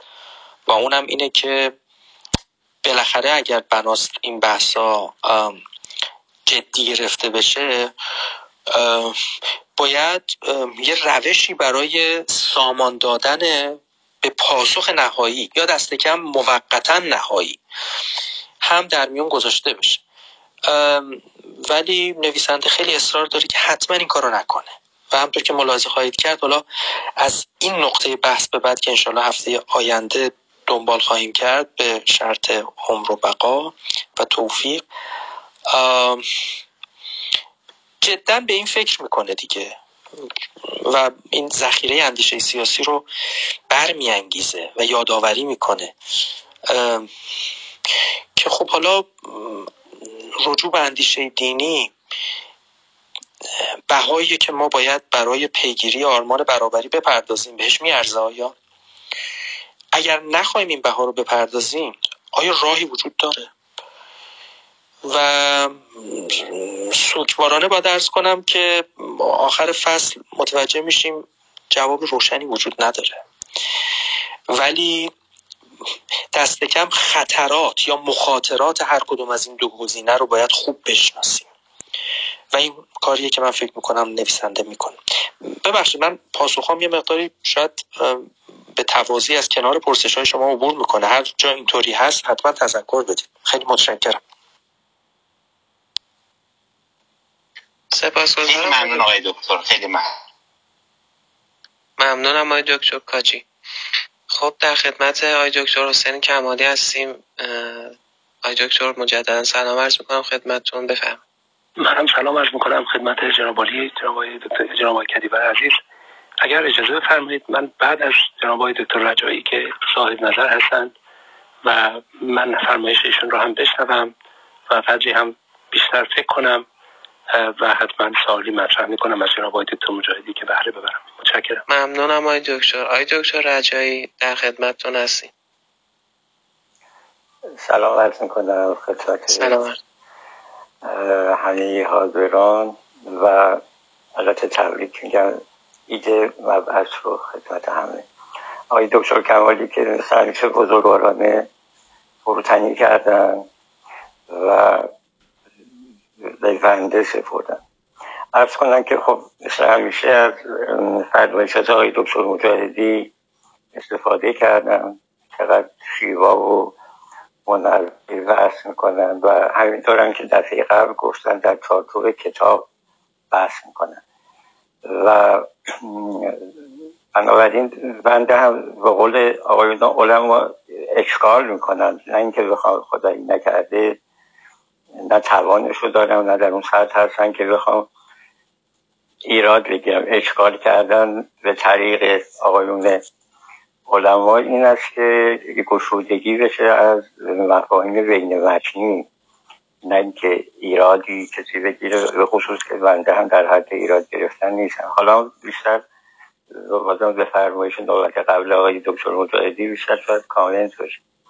ارز کنم که شاید مفهوم نابرابری بیشتر یک مفهوم اجتماعی تاریخی سیاسی باشه تا یک مفهوم طبیعی یعنی در طبیعت وجود داشته باشه. این نابرابری در نتیجه اتفاقات سیاسی اجتماعی و تاریخ هست. بنابراین وقتی که ما از تفاوت صحبت می‌کنیم معلوم نیستش که به کار بردن عبارت نابرابری در این مورد خیلی وجا و درست باشه.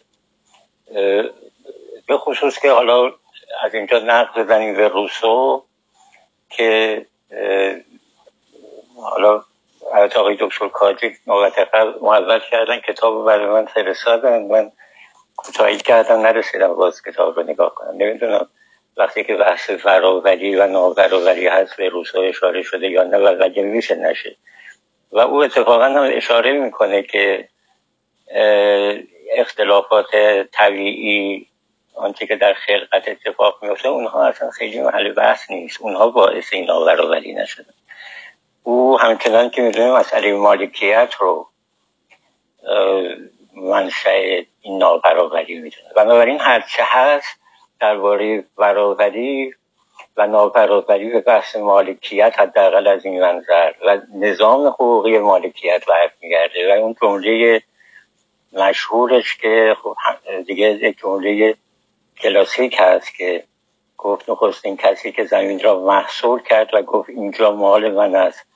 و مردم را برای باور کردن این ادعا و اندازه کافی آماده و ساده یا بنیانگذار حقیقی جامعه مدنی بود. واضحه که خب روسو نگاه مثبتی به تمدن نداره. به این معنا. بنابراین اگر قرار باشه که درباره نابرابری صحبت کنیم اون نابرابری تاریخی سیاسی هست و اون و بحث روسو خصوص وقتی که این رو بحث میده به مفاهیم وسیعتری پیشگام حد در واقعا در این زمینه و این در این حد باقی نمیمونه. یعنی توی اون بحث های تربیتیش در بحث امیل به تصرفگری انسان وقتی که وقتی که تصرف می‌کنه یک زمینی رو یعنی اون منشأ ابتدایی مفروض که یک جایی رو از طبیعت به تصرف خودش در میاره به اینجا دیگه محدود نمیشه. همه طبیعت رو هم تحت تاثیر قرار می‌داد قرار میده. و به قول روسو میگه سگ است و غلامش رو ناقص می‌کند. همه چیز را دگرگون می‌سازد. همه چیز را از ریخت از قیافه میاندازد. و خب خیلی تنده دیگه این نقدی که روسو می‌کنه. و اینجا هست یعنی این نابرابری تبدیل میشه به امر تربیتی و امر حقوقی. و منشأش هم خب مالکیت و نظام تقسیم کار و تقسیم اجتماعی خواهد بود. بنابراین مفهوم طبیعت اینجا خیلی البته خب بازم من دارم روسو میگم که او خود طبیعت رو ستایش می‌کنه. و میگه که وقتی که وارد این مدار میشه یعنی تمدن رو و جامعه مدنی رو بر اساس مالکیت و مالکیت یعنی شکلی از نابرابری اجتماعی یعنی شکل مسرح نابرابری اجتماعی و نقد تندی که می‌کنه میگه زشتی و حیوله ها رو انسان دوست دارد. یعنی نه اینکه انسان واقعا حیوله ها رو دوست دارد. گونه پرورش پیدا می‌کنه که اینجوری میشه. و حتی از انسان طبیعی خوشش نمیآید برای او باید انسان رو مانند یک اسب سیک تربیت و ران کرد. مانند یکی از درختان باغش و دلخواهش پرورش. و از قصه کار شما خودتون اینا رو بهتر بنابراین نمیشه در مورد نابرابری به این مفهوم صحبت کرد که باز روسو میگه که اون نابرابری که در نتیجه اتفاقات طبیعت ناقص بودن یک فرد اینا اینها که باعث نابرابری عظیمی که نگاه ما رو جهانبینی ما رو رابطه ما رو با جهان دگرگون می‌کنه. اون که از این سنخ نیست اون اصلا توش نابرابری به معنای کرد. نمیشه در مورد نابرابری صحبت کرد و برابری البته و از روسو صحبت نکرد. از فرمایشتون خود مثلا همیشه استفاده کردم و خواهر کرد. جناب دکتر مجاهدی عزیزم مخلص. خیلی ممنونم. مجددا سلام عرض می‌کنم خدمت شما دوستان. بندم تبریک عرض می‌کنم این مناسبت رو. آره آقای دکتر در ادامه مفصل در مورد روسو. مفصل که میگم یعنی به طور نسبی دیگه. بحث می‌کنه اهمیت روسو رو در کنار مارکس یادآوری می‌کنه. نکته های جنابالی مثل همیشه نکته های دقیقیه همطور که خودتونم فرمودید بیشتر کامنت بود تا پرسش ولی صرفا برای اینکه متناسب با فرمایش جناب بندم از کتاب در واقع حالا همین متنی که می‌خونیم یه استفاده دیگری کرده باشم. توی طرح مسئله های دکتر همینطوره. یعنی اول مسئله رو از همین نابرابری های ظاهری و مرئی که خیلی ارز کنم بهتون جنبه مادی و متریال دارن و خیلی وقتا به به خلقت آدم ها انگار برمیگرده شروع می‌کنه. ولی بعد بلا فاصله منتقل میشه دیگه. یعنی همون اول بحث منتقل میشه به اینکه حالا گیرم که آدما به لحاظ ظاهری یا بر حسب ارز کنم که یعنی هنگام به دنیا اومدن با هم دیگه نابرابر به دنیا میان. خیلی خوب. ولی این نابرابری خودشون از کجا میان؟ بعد حالا فارغ از اینا مگه نابرابری فقط اینجاست؟ این نابرابری ها خیلی هاشون در واقع تو ساختارها و نهادهای اجتماعی جاری که آدما رو در موقعیت های سیاسی اقتصادی و البته منزلتی متفاوتی مینشونن و تابع اون چیز می‌کنن اون نظم نابرابر می‌کنن. و قصه مالکیت هم در پی میاد. من حالا امیدوارم توی نشست آینده که این فصل رو پی می‌گیریم یه مقداری شاید دقیقتر متکی بر همین مباحث کتاب در مورد این نکته های حساسی که جناب اشاره کردید نکاتی رو عرض کنم. الان فقط می‌تونم از شما سپاسگزاری کنم و عرض کنم که چقدر این نکته هایی که فرمودید روشنگره. امیدوارم بیشتر استفاده کنم از جناب علی. طبق معمول خیلی بهره بردم. ممنونم آقای دکتر. تشکر می‌کنم آقای دکتر رجایی. آقای دکتر کمال در خدمتتون هستیم. ببخشید من خستم شاید نیست ولی چون آقای دکتر عارف هم مهمان اینجا هستن خدمت آقای دکتر عارف هم خواهیم بود. استدام کنم آقای دکتر کمال استدام کنم بفرمایید خواهش می‌کنم. تمنا می‌کنم. خواهش می‌کنم.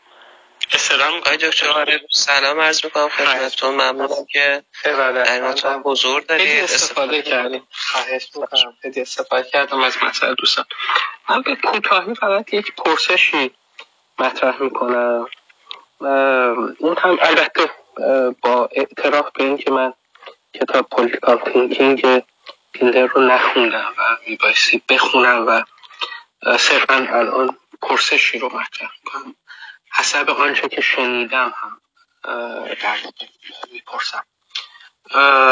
عرض کنم حضورتون که اگر ما از discourse کوژیتو بیایم بیرون و در واقع اون subjectivism مدرنیته رو بیرونش بخوایم بایستیم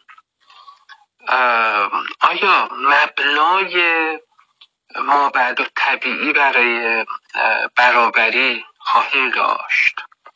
یعنی اگر بیایم بیرون از این گزاره بنیادینی که تنها چیزی که خداوند به برابری یا به یکسان بین انسان ها تقسیم کرده قدرت خرد آنهاست. اگر از این دیسکورس بیایم بیرون برابری رو با کدامین مبنا می‌توانیم در واقع با کدام خواستگاه نظری می‌تونیم ازش سخن بگوییم. به دیگر سخن آیا بیرون از مدرنیته ما جایگاه استواری برای دفاع از برابری داریم؟ آیا در یک گفتار مثلا تئولوژیک یا در یک گفتار پست مدرنی که ارجاعش مثل به نیچه هست اقلانیت رو بگذاره کنار. خیلی به اختصار ارز می‌کنم. چون به جاش می خداوند کنار. اخلاق قدرت رو اخلاق برآمد از قدرت رو به جاش می چه باید کرد؟ آیا بیرون مدرن اساسا بیمعنا نخواهد بود سخن گفته از برابری. مصخری خیلی ممنون آقای دکتر عزیز. به شما خوش آمد میگم و سلام عرض می‌کنم. از لطف دایر ارز کنم والا ببینید عقل گرایی که فرمودین یا اعتماد به عقل فقط یکی از جریان و ترندهای مدرن هست و یکی از احوال یا حالات مدرنیت هست دیگه. مدرنیته در واقع مثل خود آدم طرف مجموع نیست که از فرشته سرشته و از حیوان از عقل و ناعقل گرایی شکل می‌گیره و نمیشه مدرنیته رو با عقل گرایی یکی کرد. ولی خب البته من پرسش شما رو کاملا تصور می‌کنم کاملا می‌فهمم. اونم اینه که اگه مبتنی بر این پیشفرض که در خرد ورزی همه آدما مشترکن نتونیم راهی برای برابری پنداری باز بکنیم وقت راه دیگری های باقی میمونه. نویسنده سعی کرد و از این به بعدم تو کتاب سعی می‌کنه نشون بده که آره اون عقلگرایی کانتی دکارتی درسته که یکی از راه های فکر کردن به برابری به ایدئال برابری و صورت بندیش هست و پیدا کردن جاستیفیکیشن یا همون در واقع دلایل موجه کننده باور برای برابری هست. ولی نه تنها راه نه موجه ترین راهه لزوما. و به همین دلیل نشون میده با یه مروری هرچند گذراست فشرده است ولی به نظر می‌رسه مرور روشنگریه که ایده برابری خواهی همونطور که نیچه ملاحظه کرده یه ایده که به شدت دینیه. یعنی به این معنا به شدت دینیه که خواستگاهش با خواستگاه ادیان مشترکه و پیام برابری خواهی با پیام ادیان غربی مسیح یهودیت مسیحیت و اسلام همپوشانی خیلی جدی داره. از طرف دیگه هابز رو در میون میاره که خب شما می‌دونید به هیچ وجه به نیروی ارز کنم که به فهم دکارتی از نیروی خرد ارجا نمیده دیگه. در واقع به عواطف و احساسات ما ارجا میده. اونم عواطف و احساسات منفی ما. اونم اکستریم در واقع حد اکثری ترین و افراطی ترین عواطف عواطف و احساسات منفی ما یعنی یعنی مرگ و ترس از مرگ و توان ما بر قتل دیگری. ما رو به اونجاها ارجا میده. روسو هم همینه دیگه. روسو هم که به هیچ وجه اعتماد به عقل نداره. اتفاقا آزادی رو در آزادی همین همین عواطف و احساسات بشری می‌دونه دیگه. و شما جلوتر هم که میاید مثلا نزد جامعه شناسان بزرگ و مؤسس و تاثیرگذاری فرض کنید مثل مکس ویبر. اونجا هم شما این عقلی که در مدرنیته به وجه تکنولوژیکالش فروکاسته شده می‌بینید به شدت نقد میشه نقد میشه. نزد مارکس هم همینه. من گمون می‌کنم پاسخم اجمالا به این پرسش مهم جنابالی است آیه دکتر. یعنی بیرون اون کمپ اون اردوگاه عقل گرایان دکا کانتی دکارتی همچنان پناهگاه هایی یا چشمه هایی برای جستجوی و پناه گرفتن و جوشیدن این ایدئال برابری جویی برابری خواهی هست. که حالا توی ادامه این مباحثه یه مقداری اینا شاید جغرافیای این بس بازتر میشه و روشنتر میشه. خیلی ممنونم از این پرسش ما. بله سپاس گذارم. فقط من حیث به قول دکتر رجوی اشکال کردن عرض می‌کنم برای خواهش می‌کنم. بس خواهش می‌کنم. خارج از این سنت ببین بحث در گزاره های موجه یک بحث بحث گزاره های معنادار یک بحث دیگر هست دیگه. می‌توان سوال این است خارج از در واقع یک فهم مبتنی بر کوژیتو حالا سنت دکارتی کانتی دقیقا حالا چه در واقع راسیونالیسم دکارتی و چه سوبژکتیویسم کانتی گزاره معناداری اساسا می‌توان ابراز کرد در برابری. که ارجاعش به یک امر عقلانی اقلایی و مبتنی بر یک common sense ی باشه. البته می‌دونم بحث خیلی مفصلیه. صرفا اجمالا اگر بتونیم در مورد meaningfulness بودن این گزاره هم بحث بکنیم شاید بد نباشه. حالا یعنی اگر منظورتون از بحث معناداری اون چیزی که بعدا مثلا پوزیتیویست های فرگه و فرگه و راسل و به اون معنا دارم بله. والا ببینید این اهم از درستی و نادرستی و موجه و موجه دیگه. یعنی گزاره های معنادار می‌تونن درست باشن می‌تونن نادرست آره ولی اگر معنادار نباشه اصلا دیگه بحث جاستیفیکیشن رو دیگه درسته درسته. آره. ولی آره. ولی ولی گزاره هایی که توی اندیشه و فلسفه سیاسی میاد اندیشه سیاسی و فلسفه سیاسی میاد اینا با اون توصیفی که توی پوزیتیویسم منطقی ما از معناداری و بیمعنایی گزاره ها داریم اینا معنا دارن چون اینا در واقع گزاره های ناظر به تجربه اغلب گزاره های مستخرج از تجربه یا مشتق از تجربه به معنای دقیق تر اینا گزاره های متافیزیکال نیستن.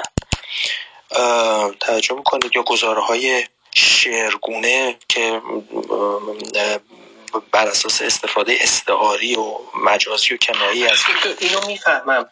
بحثم اگر از دایره کامن سنس ما بریم بیرون.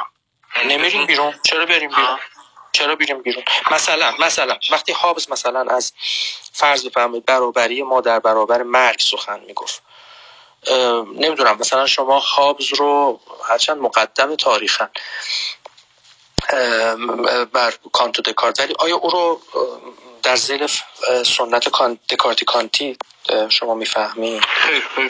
نه. اساسا یا مثلا از انسان مبتنی به عقلانیت دقیقا دقیقا. خب. منافع حتی خیلی اکستریم دیگه هم. دقیقا. یا مثلا جان لاک خب؟ جان لاک مفصل در مورد برابری سخن میگه و به شدت سخنش تنین مسیحی داره دیگه. یا مثلا رواقیون که اینا خب به یه معنا مبده بحث برابری توی فلسفه سیاسی هستن. خب اینا از یعنی با معیارای پوزیتیویسم منطقی اینا حرفشون حالا فارغ از درستی و غلطی حتما معنا داره. و البته نه راسیونالیستی دکارتیه به قول حضرت علی نه مثلا تو چارچوبای کانتی صحبت می‌کنن. ولی معنا داره. یعنی می‌خوام بگم مشکل می‌دونی آقای دکتر عارف عزیز گمان نمی‌کنم مشکل بیمعنایی یا معناداری باشه. مشکل همطور که خودتون هم اشاره کردید دو تا چیز شاید در اساس. حداقل در چارچوب طرح این مباحثه تو این کتاب. یکی اینه که خب چه دردی رو دوا می‌کنه. یعنی یه جور نگاه کردن به قدرت گره گشایانه این استدلال هاست. و دوم اینکه چطور می‌تونه این پارادوکس های ما رو غنیتر بکنه. چون در واقع این کتاب وظیفه خودش رو پارادوکس اندیشی می‌دونه و قرض خودش هم این می‌دونه که این با اندیشیدن به این وضعیت های پارادوکسیکال ما از این بحث های از این مواضع همتوان. از این مواضع همتوان یعنی از اونجاهایی که تک... به تکافع ادله ظاهرا رسیدیم یک گام فراپیش بگذاریم و احتمالا با یه پارادوکس جدید مواجه بشیم. ولی دست کم پامون رو بذاریم روی پله پارادوکس قبلی و حالا یه افق بالاتر رو یه پرده بالاتر رو بتونیم نگاه بکنیم. این قرضشه و تصور می‌کنم تو این مسیر ملاکش هم همین دوتاست یعنی آیا ما می‌تونیم با, با کدوم نظریه ها با کدوم ذخیره از این اندیشه سیاسی که نزد ما هست؟ احتمالا ما می‌تونیم گره گشایانه به مسائل امروزمون نگاه کنیم ولی همزمان پارادوکسی رو پشت سر بگذاریم و یه بحثی که به تکافع ادله رسیده خوب بشناسیم و ازش بگذریم و البته به یه بحثی برسیم که در افق بالاتری شکل می‌گیره. غنیتر از تراز قبلی بحثه ولی می‌تونیم انتظار داشته باشیم که اونجا هم با یه پارادوکس های جدیدی مواجه خواهیم شد. با این دوتا ملاک بحث رو پیش می‌بره. ولی من اون نگرانی معرفت شناختی شما رو کاملا تصور می‌کنم می‌فهمم و خیلی هم سپاسگزارم که اینو ترک کردید. سلامت باشه ممنونم آقای عارف. خانم گودرزی در خدمتتون هستی سلام خیلی ممنون از فرصتی که دارین آقای دکتر ارادت و همه بزرگواران روی استیج. خیلی ممنون که زحمت می‌کشید و وقت می‌ذارید و این بحث انقدر قشنگ ارائه می‌دید برای ما. من یه نکته در مورد حالا اگر که صحبت دکتر رجایی رو درست متوجه شدم در مورد اینکه این بحث در حقیقت اینکه در آفرینش و در طبیعت چه اتفاقی میفته چه بسا خارج از موضوع باشه فقط اینو می‌خوام بگم که ای کاش واقعا اینطوری بود به خاطر اینکه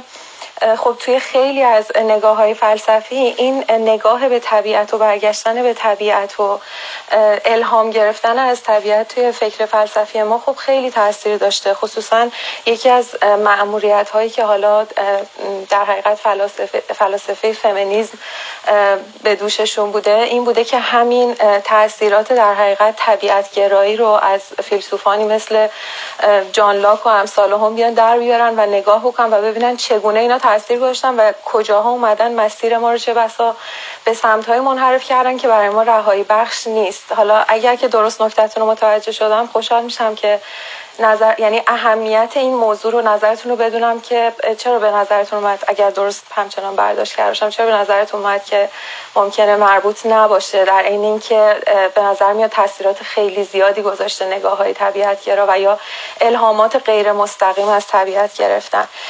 یه نکته دومی که شاید مربوط باشه به سوالی که آقای عارف هم پرسیدن. آقای دکتر مجادی شما هم اگر که بتونید در مورد اینم یه توضیح کوچیک بدین حالا شما کارتون می‌خواستین که این کتاب رو ارائه بدیم ولی دارم خارج از کتاب می‌پرسم. من ترم پیش این شانس رو داشتم که سر کلاس آقای لری تمکین بشینم و ایشون خب توی فلسفه نابرابری بحثای جالبی کردن که حالا اون چیزایی که آقای عارف فکر کنم داشتن میپرسیدن که در حقیقت کجاها معنادار میشه چجوری میشه اینو بحث کانکریت تری کرد. خب آقای تمکین تقریبا توی این چند شاید مثلا دو دهه گذشته در حقیقت کارشو گذاشته رو این که ببینه که اگر یک ایگالیتریان بخواد از برابری دفاع بکنه نابرابری رو چجوری تعریف می‌کنه و برابری رو چطور تعریف می‌کنه. و اونجا بحثای خیلی جذابی شده که حالا اگر که شما صلاح دونستید در ارتباط با بحثایی که امروز ارائه شدم اگه نظرتون رو بگید راهنمایی بزرگی می‌کنه که به منم کمک بکنه چه جوری بیش از اون چیزی که می‌بینم بتونم وصلش کنم به محتوای کتاب تیندر. و سوالم اینجا حالا این دو تا نکته بود که از بحث اخیر به ذهنم رسید. سوالم اینجا اینه که آقای دکتر به نظر میاد که در این اپروچ هایی که گرفته شده به سمت تعریف برابری و یا نابرابری ما به شدت به دنبال این بودیم که تعریف یونیورسال بدیم. تعریفی که در همه زمان ها و همه مکان ها با در نظر گرفتن سوالات عینی و ذهنی می‌تونن یعنی بتونن از پس تمام اینها بر بیان بتونن پاسخگو باشن رو پای خودشون بیستن و به ما یه جای پایی بدن برای اینکه از اون استی که آقای دکتر کاجی بود فکر فرمودن که چجوری از است بخوایم به باید برسیم بخوان ما رو راهنمایی کنن. انگار که اگر که یک معنای یونیورسال نباشه برای ما نمی‌تونه راهبرد اخلاقی در حقیقت قابل اعتماد و شست رفته ای بخواد فراهم بکنه. من می‌خوام ببینم که جایگاه اون تفکر سیاسی که اساسا امر اخلاقی رو در یک نوعی از حرکت به سمت یک موضوعی به سمت محدوده یک موضوعی تعریف می‌کنه چیه؟ چون به نظر من می‌رسه که در نابرابری ما با شما فرمودید توی ارائه که داشتید از کتاب که خب برابری مطلق ما می‌دونیم به اون مفهوم انتظایی که در ذهن میاد وجود نداره در طبیعت. و چون ما اینو می‌دونیم و در عین حال می‌دونیم که نابرابری چیز بدی است و کاهش نابرابری چیز خوبی است چرا اساسا امر اخلاقی در حرکت در حقیقت مثل لیمیت ریاضی چرا در میل به سمت کاهش نابرابری تعریف نمیشه به جای اینکه بخواد به رسیدن به برابری مطلق تعریف بشه؟ خیلی ممنون میشم. سپاسگزارم سبا خانم گودرزی عزیز بندم سلام عرض می‌کنم. خیلی ممنونم از سرکار برای طرح نکته ها و پرسش های ارزشمند من می‌خوام خواهش کنم اول آقای دکتر رجایی تا تشریف دارن. من نگرانم وقتشون بگذره خسته باشن خسته بشن یا بخوان تشریف ببرن. زودتر من مشتاقم از فرمایش ایشون در پاسخ به پرسش اول شما استفاده کنم. بعد یکی دو نکته خورد به ذهنم می‌رسه در مورد باقی فرمایش شما که انشالله عرض می‌کنم خدمتتون. ممکن آقای دکتر رجایی بفرم خواهش می‌کنم. پرسش آخرشون رو من یادم پرسش اول رو الان یادم نیست. بفرمایید. آقای دکتر رجایی ارادت خیلی زیاد. من خواستم در مورد نکته که شما فرمودید که این بحث های مرتبط با آیا برابری و نابرابری در آفرینش و یا در طبیعت وجود داره یا نه و اینکه شما فکر کنم که فرمودید که اینها خیلی محل دغدغه نیست و اهمیتی نداره. اون جایی که اهمیت داره در بحث اجتماعیه. و من اشاره کردم به تلاش های حالا فمینیست در حقیقت فلاسفه فمینیست یا متفکرین فمینیست که اصلا یکی از بزرگترین معمولیت هاشون این بوده که بیان تاثیر این الهاماتی که از طبیعت گرفته شده بر نوع اندیشه اجتماعی و سیاسی ما رو بیان در حقیقت بازجویی بکنن و نشون بدن. مثلا خانم جودیت باتلر خیلی از این کارا کرده. و, و اتفاقا ما دیدیم که خیلی جاها اینکه ما به امر اجتماعی توجه درستی نداشتیم به خاطر این بوده که ما نیومدیم الهام گرفتنمون از طبیعت و قوانین طبیعت و آفرینش رو در اندیشه سیاسیمون رو در حقیقت نیومدیم این الهامات رو در حقیقت با دقت بررسی بکنیم و سعی بکنیم اینها رو یه جورایی تفکرمون رو از اینها بری بکنیم که تحت تاثیر این تفکرات طبیعتگرا حتی وقتی که خب واضح هم نیستن خیلی جاها واضح نیستن. مثلا فمینیست ما می‌دونیم خیلی جاها به نگاه های جان لاک دقیقا همین ایراد رو دارن که شما در عین اینکه در از آزادی بشر حرف زدی دقیقا به خاطر غلبه این نگاه طبیعتگرات خیلی جاها خودت اومدی منجر شدی به اینکه سنت های اشتباهی گذاشته بشه. یعنی خودت هدف خودت رو نقص کردی. من می‌خوام ببینم که شما در مورد این تاثیر طبیعتگرایی و نگاه های مخفی طبیعتگرایانه در نگاه به اندیشه سیاسی و اندیشه اجتماعی این جایگاه واقعا کم اهمیت می‌بینید یا اینکه منظور دیگری داشتید؟ والا من تا اونجایی که می‌فهمم حقیقتا خیلی فکر نکرده بودم ولی اگر سوال شما رو درست فهمیده باشم و بخوام این رو توی منطق ذهنی خودم البته پاسخ بدم همه مضامینی که ما داریم به کار می‌بریم حتی اون چیزی که تحت عنوان الهام از طبیعت در نهایت تحت یک چارچوبه ذهنی ما تصرف میشه. و یک وجود مستقلی طبیعتا نداره. و این این تصرفی که ما در ذهن انجام میدیم حالا چه از طبیعت چه از غیر طبیعت حاصل یک وضع یک وضع تاریخ اجتماعی حاصل یک فراکسیسه و البته که در موقعیت های مختلف این تصور دگرگون میشه. اینکه آیا میشه مستقل از یک وضع تاریخی و یک استنباط کلی رسید؟ به طور عمومی به نظرم میاد نه این امکان پذیر نیست. یعنی چه چیزی که شما از طبیعت تصویر می‌کنید که اون رو که بخواید خل بکنید یعنی اون طبیعت گرایی رو از ذهنتون خل بکنید حاصل یک وضعیه که در یک دوره تاریخی اتفاق میفته که البته چون به بحث فمینیستا اشاره کردی مستقل از منازعات اجتماعی و مستقل از فراکسیس هم نیست. بنابراین من میگم یک مقدار از فرصت شما خیلی مبهم بود البته چون واقعا چون شناختی خیلی از این وضعایی که شما فرمودید ندارم حقیقتا. ولی تا اونجایی که می‌فهمم اینها برمیگرده یک مقدارم البته توی خود بحثای فمینیستی هم اگر یک مقدار بخوای بیطرفانه تر نگاه بکنی یک جور عرض به خصوص فمینیست های افراطی خودشون هم یک جور طبیعتگرایی عجیب و غریب دارن. یعنی انگار که مزنون جنسیت واجد ارزش اخلاقیه. و اونها هم خودشون از این قضیه فری نیستن. یعنی توی یک موضع تقابلی خود اونها هم یک مزنون طبیعی رو یک پدیده جنسیت رو تبدیلش البته میگم در شکلهای رادیکالش که خودشون هم توشون نقد هم کردن تو این قضیه. تبدیلش می‌کنن به یک ارزش اخلاقی که خب طبیعیه که تحت تاثیر یک وضع اجتماعی اتفاق افتاده. جنسیت البته که جنسیت هم خودش یک مضمون اجتماعیه. آیا میشه همه اینها رو خلق کرد؟ همه اینها رو توهی کرد از این مفاهیم حالا یک مقدار خوش برمیگرده به همون سوالی که آقای عارف مطرح کردن. یک مقدار هم البته پاسخ من یه مقدار متفاوته که حالا من چون در جایگاه نیستم که بخوام پاسخ شخصی به این سوال بدم. در مجموع خب ما در فراکت تاریخ هستیم دیگه. در فراکت تاریخ هستیم و ارزم این است که بله اگر بتونیم یک, مفهوم عقل مطلق قطعیه که با اخلاق قطعی و حد اکثری تطبیق بشه خب این انسان آخر تاریخ هست دیگه. ما کنون مرحله نرسید ببخشید من یک قافلگیر شدم یه مقدار.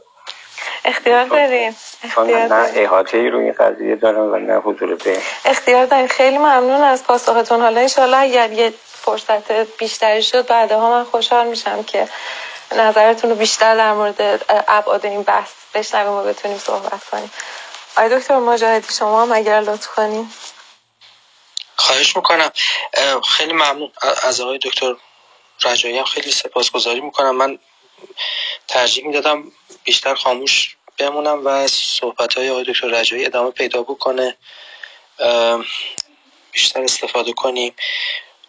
حالا امیدوارم این مباحثات ادامه پیدا بکنه با حضور شما و ایشون. انشالله این بحث هم یه مداری روشنتر بشه. من با شما موافقم.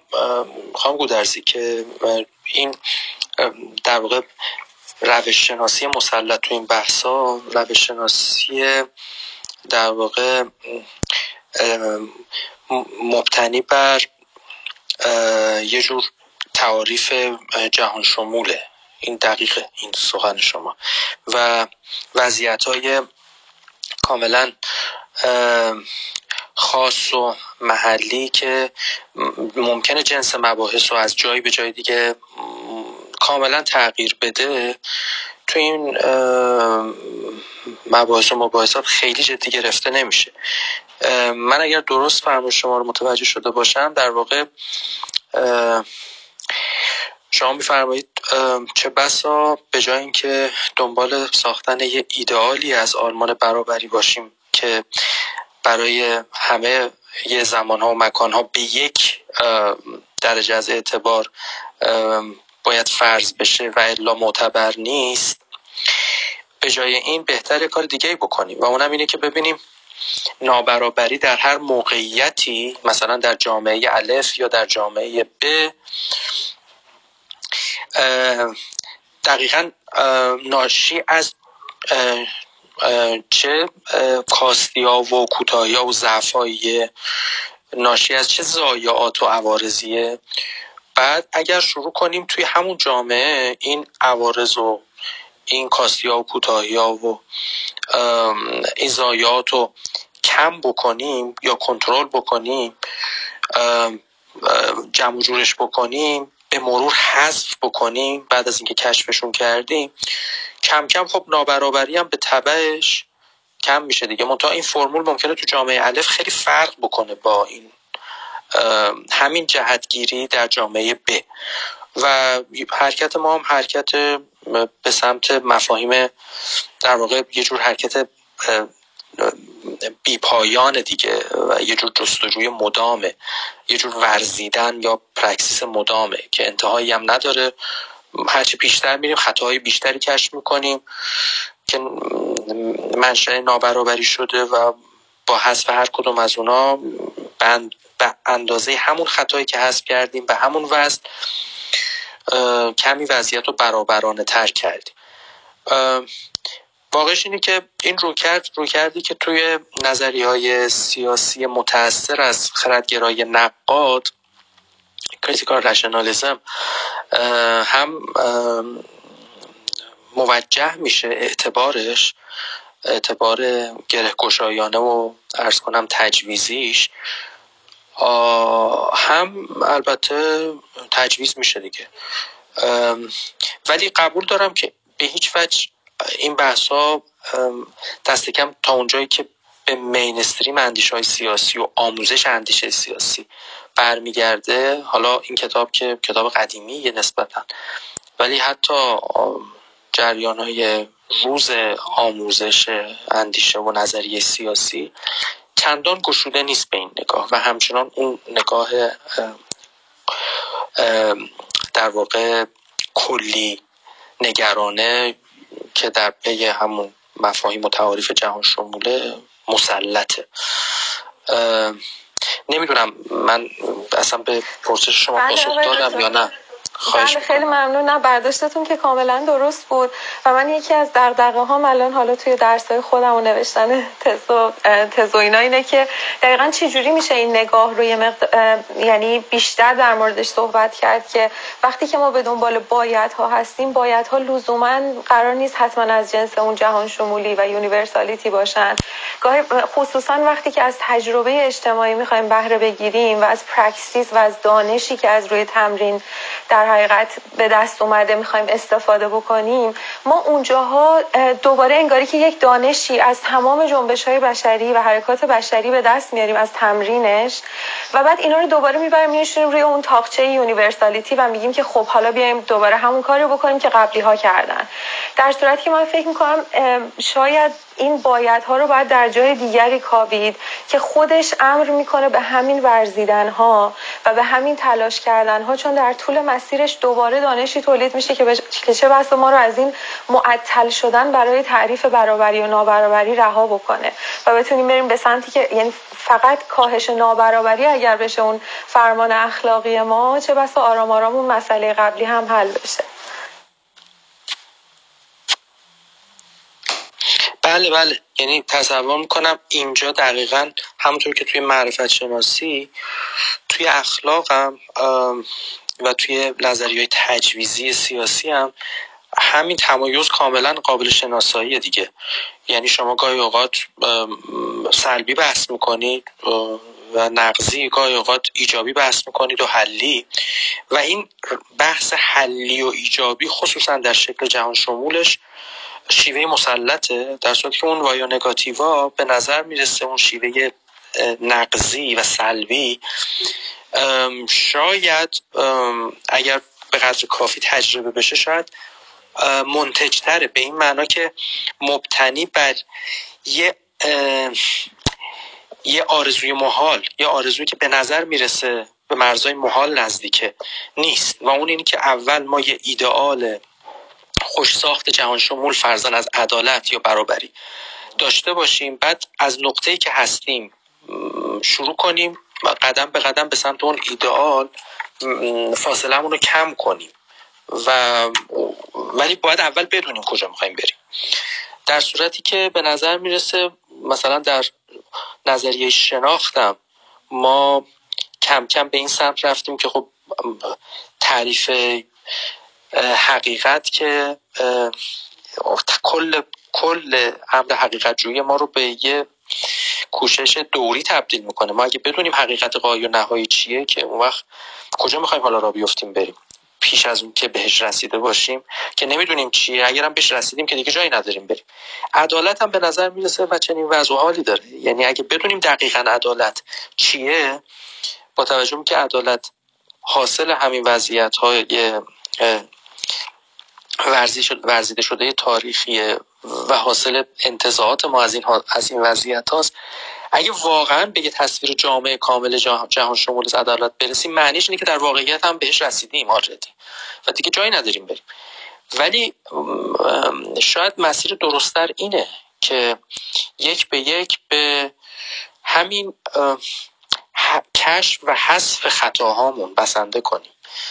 و و متواضعانه عدالتجویی یا برابری جویی خودمون رو مقصور کنیم به اینکه به جای دادن فرمولای کلان جهان شمول یا دادن اون یا تصویر دادن یه تصویر قایی و نهایی از مفهوم عدالت یه تعریف نهایی از عدالت بسنده کنیم به همین کوشش های جز به جزئی که کارش کشف و حذف خطاهاست. از جمله همین فساد همین فسادهای تبعیض‌آمیز تبعیض‌های فسادآلود و همین نابرابری ها همین خشونت ها بعد اینا اگر یکی به یک کشف بشه مناشش کور بشه یواش یواش به همون نسبت ما انگار داریم به وضعیت عادلانه نزدیکتر میشیم که نمی‌دونیم چیه. مثل یه افق یک هرچی به سمتش میریم دورتر میشه. اما یعنی فاصلهش رو همیشه با ما نگه میداره اما داریم به سمتی میریم که اون سمت سمت کشف و حذف خطاهای بیشتره. و برای همین بهتره از پشت کردن به اون به اون به اون قبله. چنین چیزی من می‌بینم ولی همطور که میفرمایید این, این, این نگاه خیلی نگاه مسلط و رایج و جاری نیست.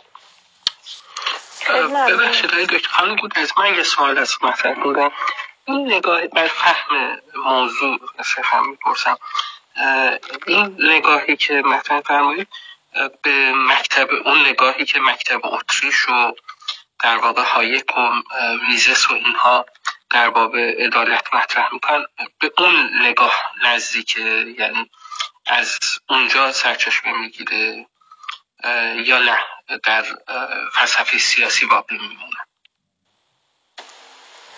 والا من خودم این این نگاه ها رو بیشتر توی در حقیقت همین چیزی که آقای دکتر مجاهدی هم فرمودن توی مکتب تفکر انتقادی و critical theory بیشتر دیدم و بیشتر آشنایی منم با بخشی هست که در حقیقت هم اندیشمندان فمینیست یعنی فیلسوف های فمینیست حالا نه activist های رادیکال فیلسوفان فمینیست اومدن صحبت کردن و کسانی که در یعنی در حوزه در حقیقت جامعه شناسیه بخوام بگم انتقادی و یه خورده نگاه بیشتر میگم چون حوزه فعالیت من حوزه مطالعه من حوزه شهریه من از نگاه در حقیقت جغرافی دانانی اینها رو در پیدا کردم که در حقیقت اومدن مثلا مفهوم right to city رو مثل هنری لوفور نمی‌دونم آقای دیوید هاروی امثالهم کسانی که اومدن یک نوعی از تجویز رو در حقیقت ارائه بدن و از اون طرف کنارش هم فلسفه فمینیست در حقیقت باب آشنایی من با این نوع طرز تفکر از این دو دریچه است. ولی حالا آقای دکتر مجاهدی احتمالا بهتر بتونن در حقیقت جا مکان نمایی این طرز تفکر رو به شما بگن. نه نه اصلا بحث مکان مرادم نیست. چون می‌دونید مکتب اتریش میزس و هایک ها اونها در واقع از اقتصاد نقطه عظیمشون اقتصاد دیگه و در واقع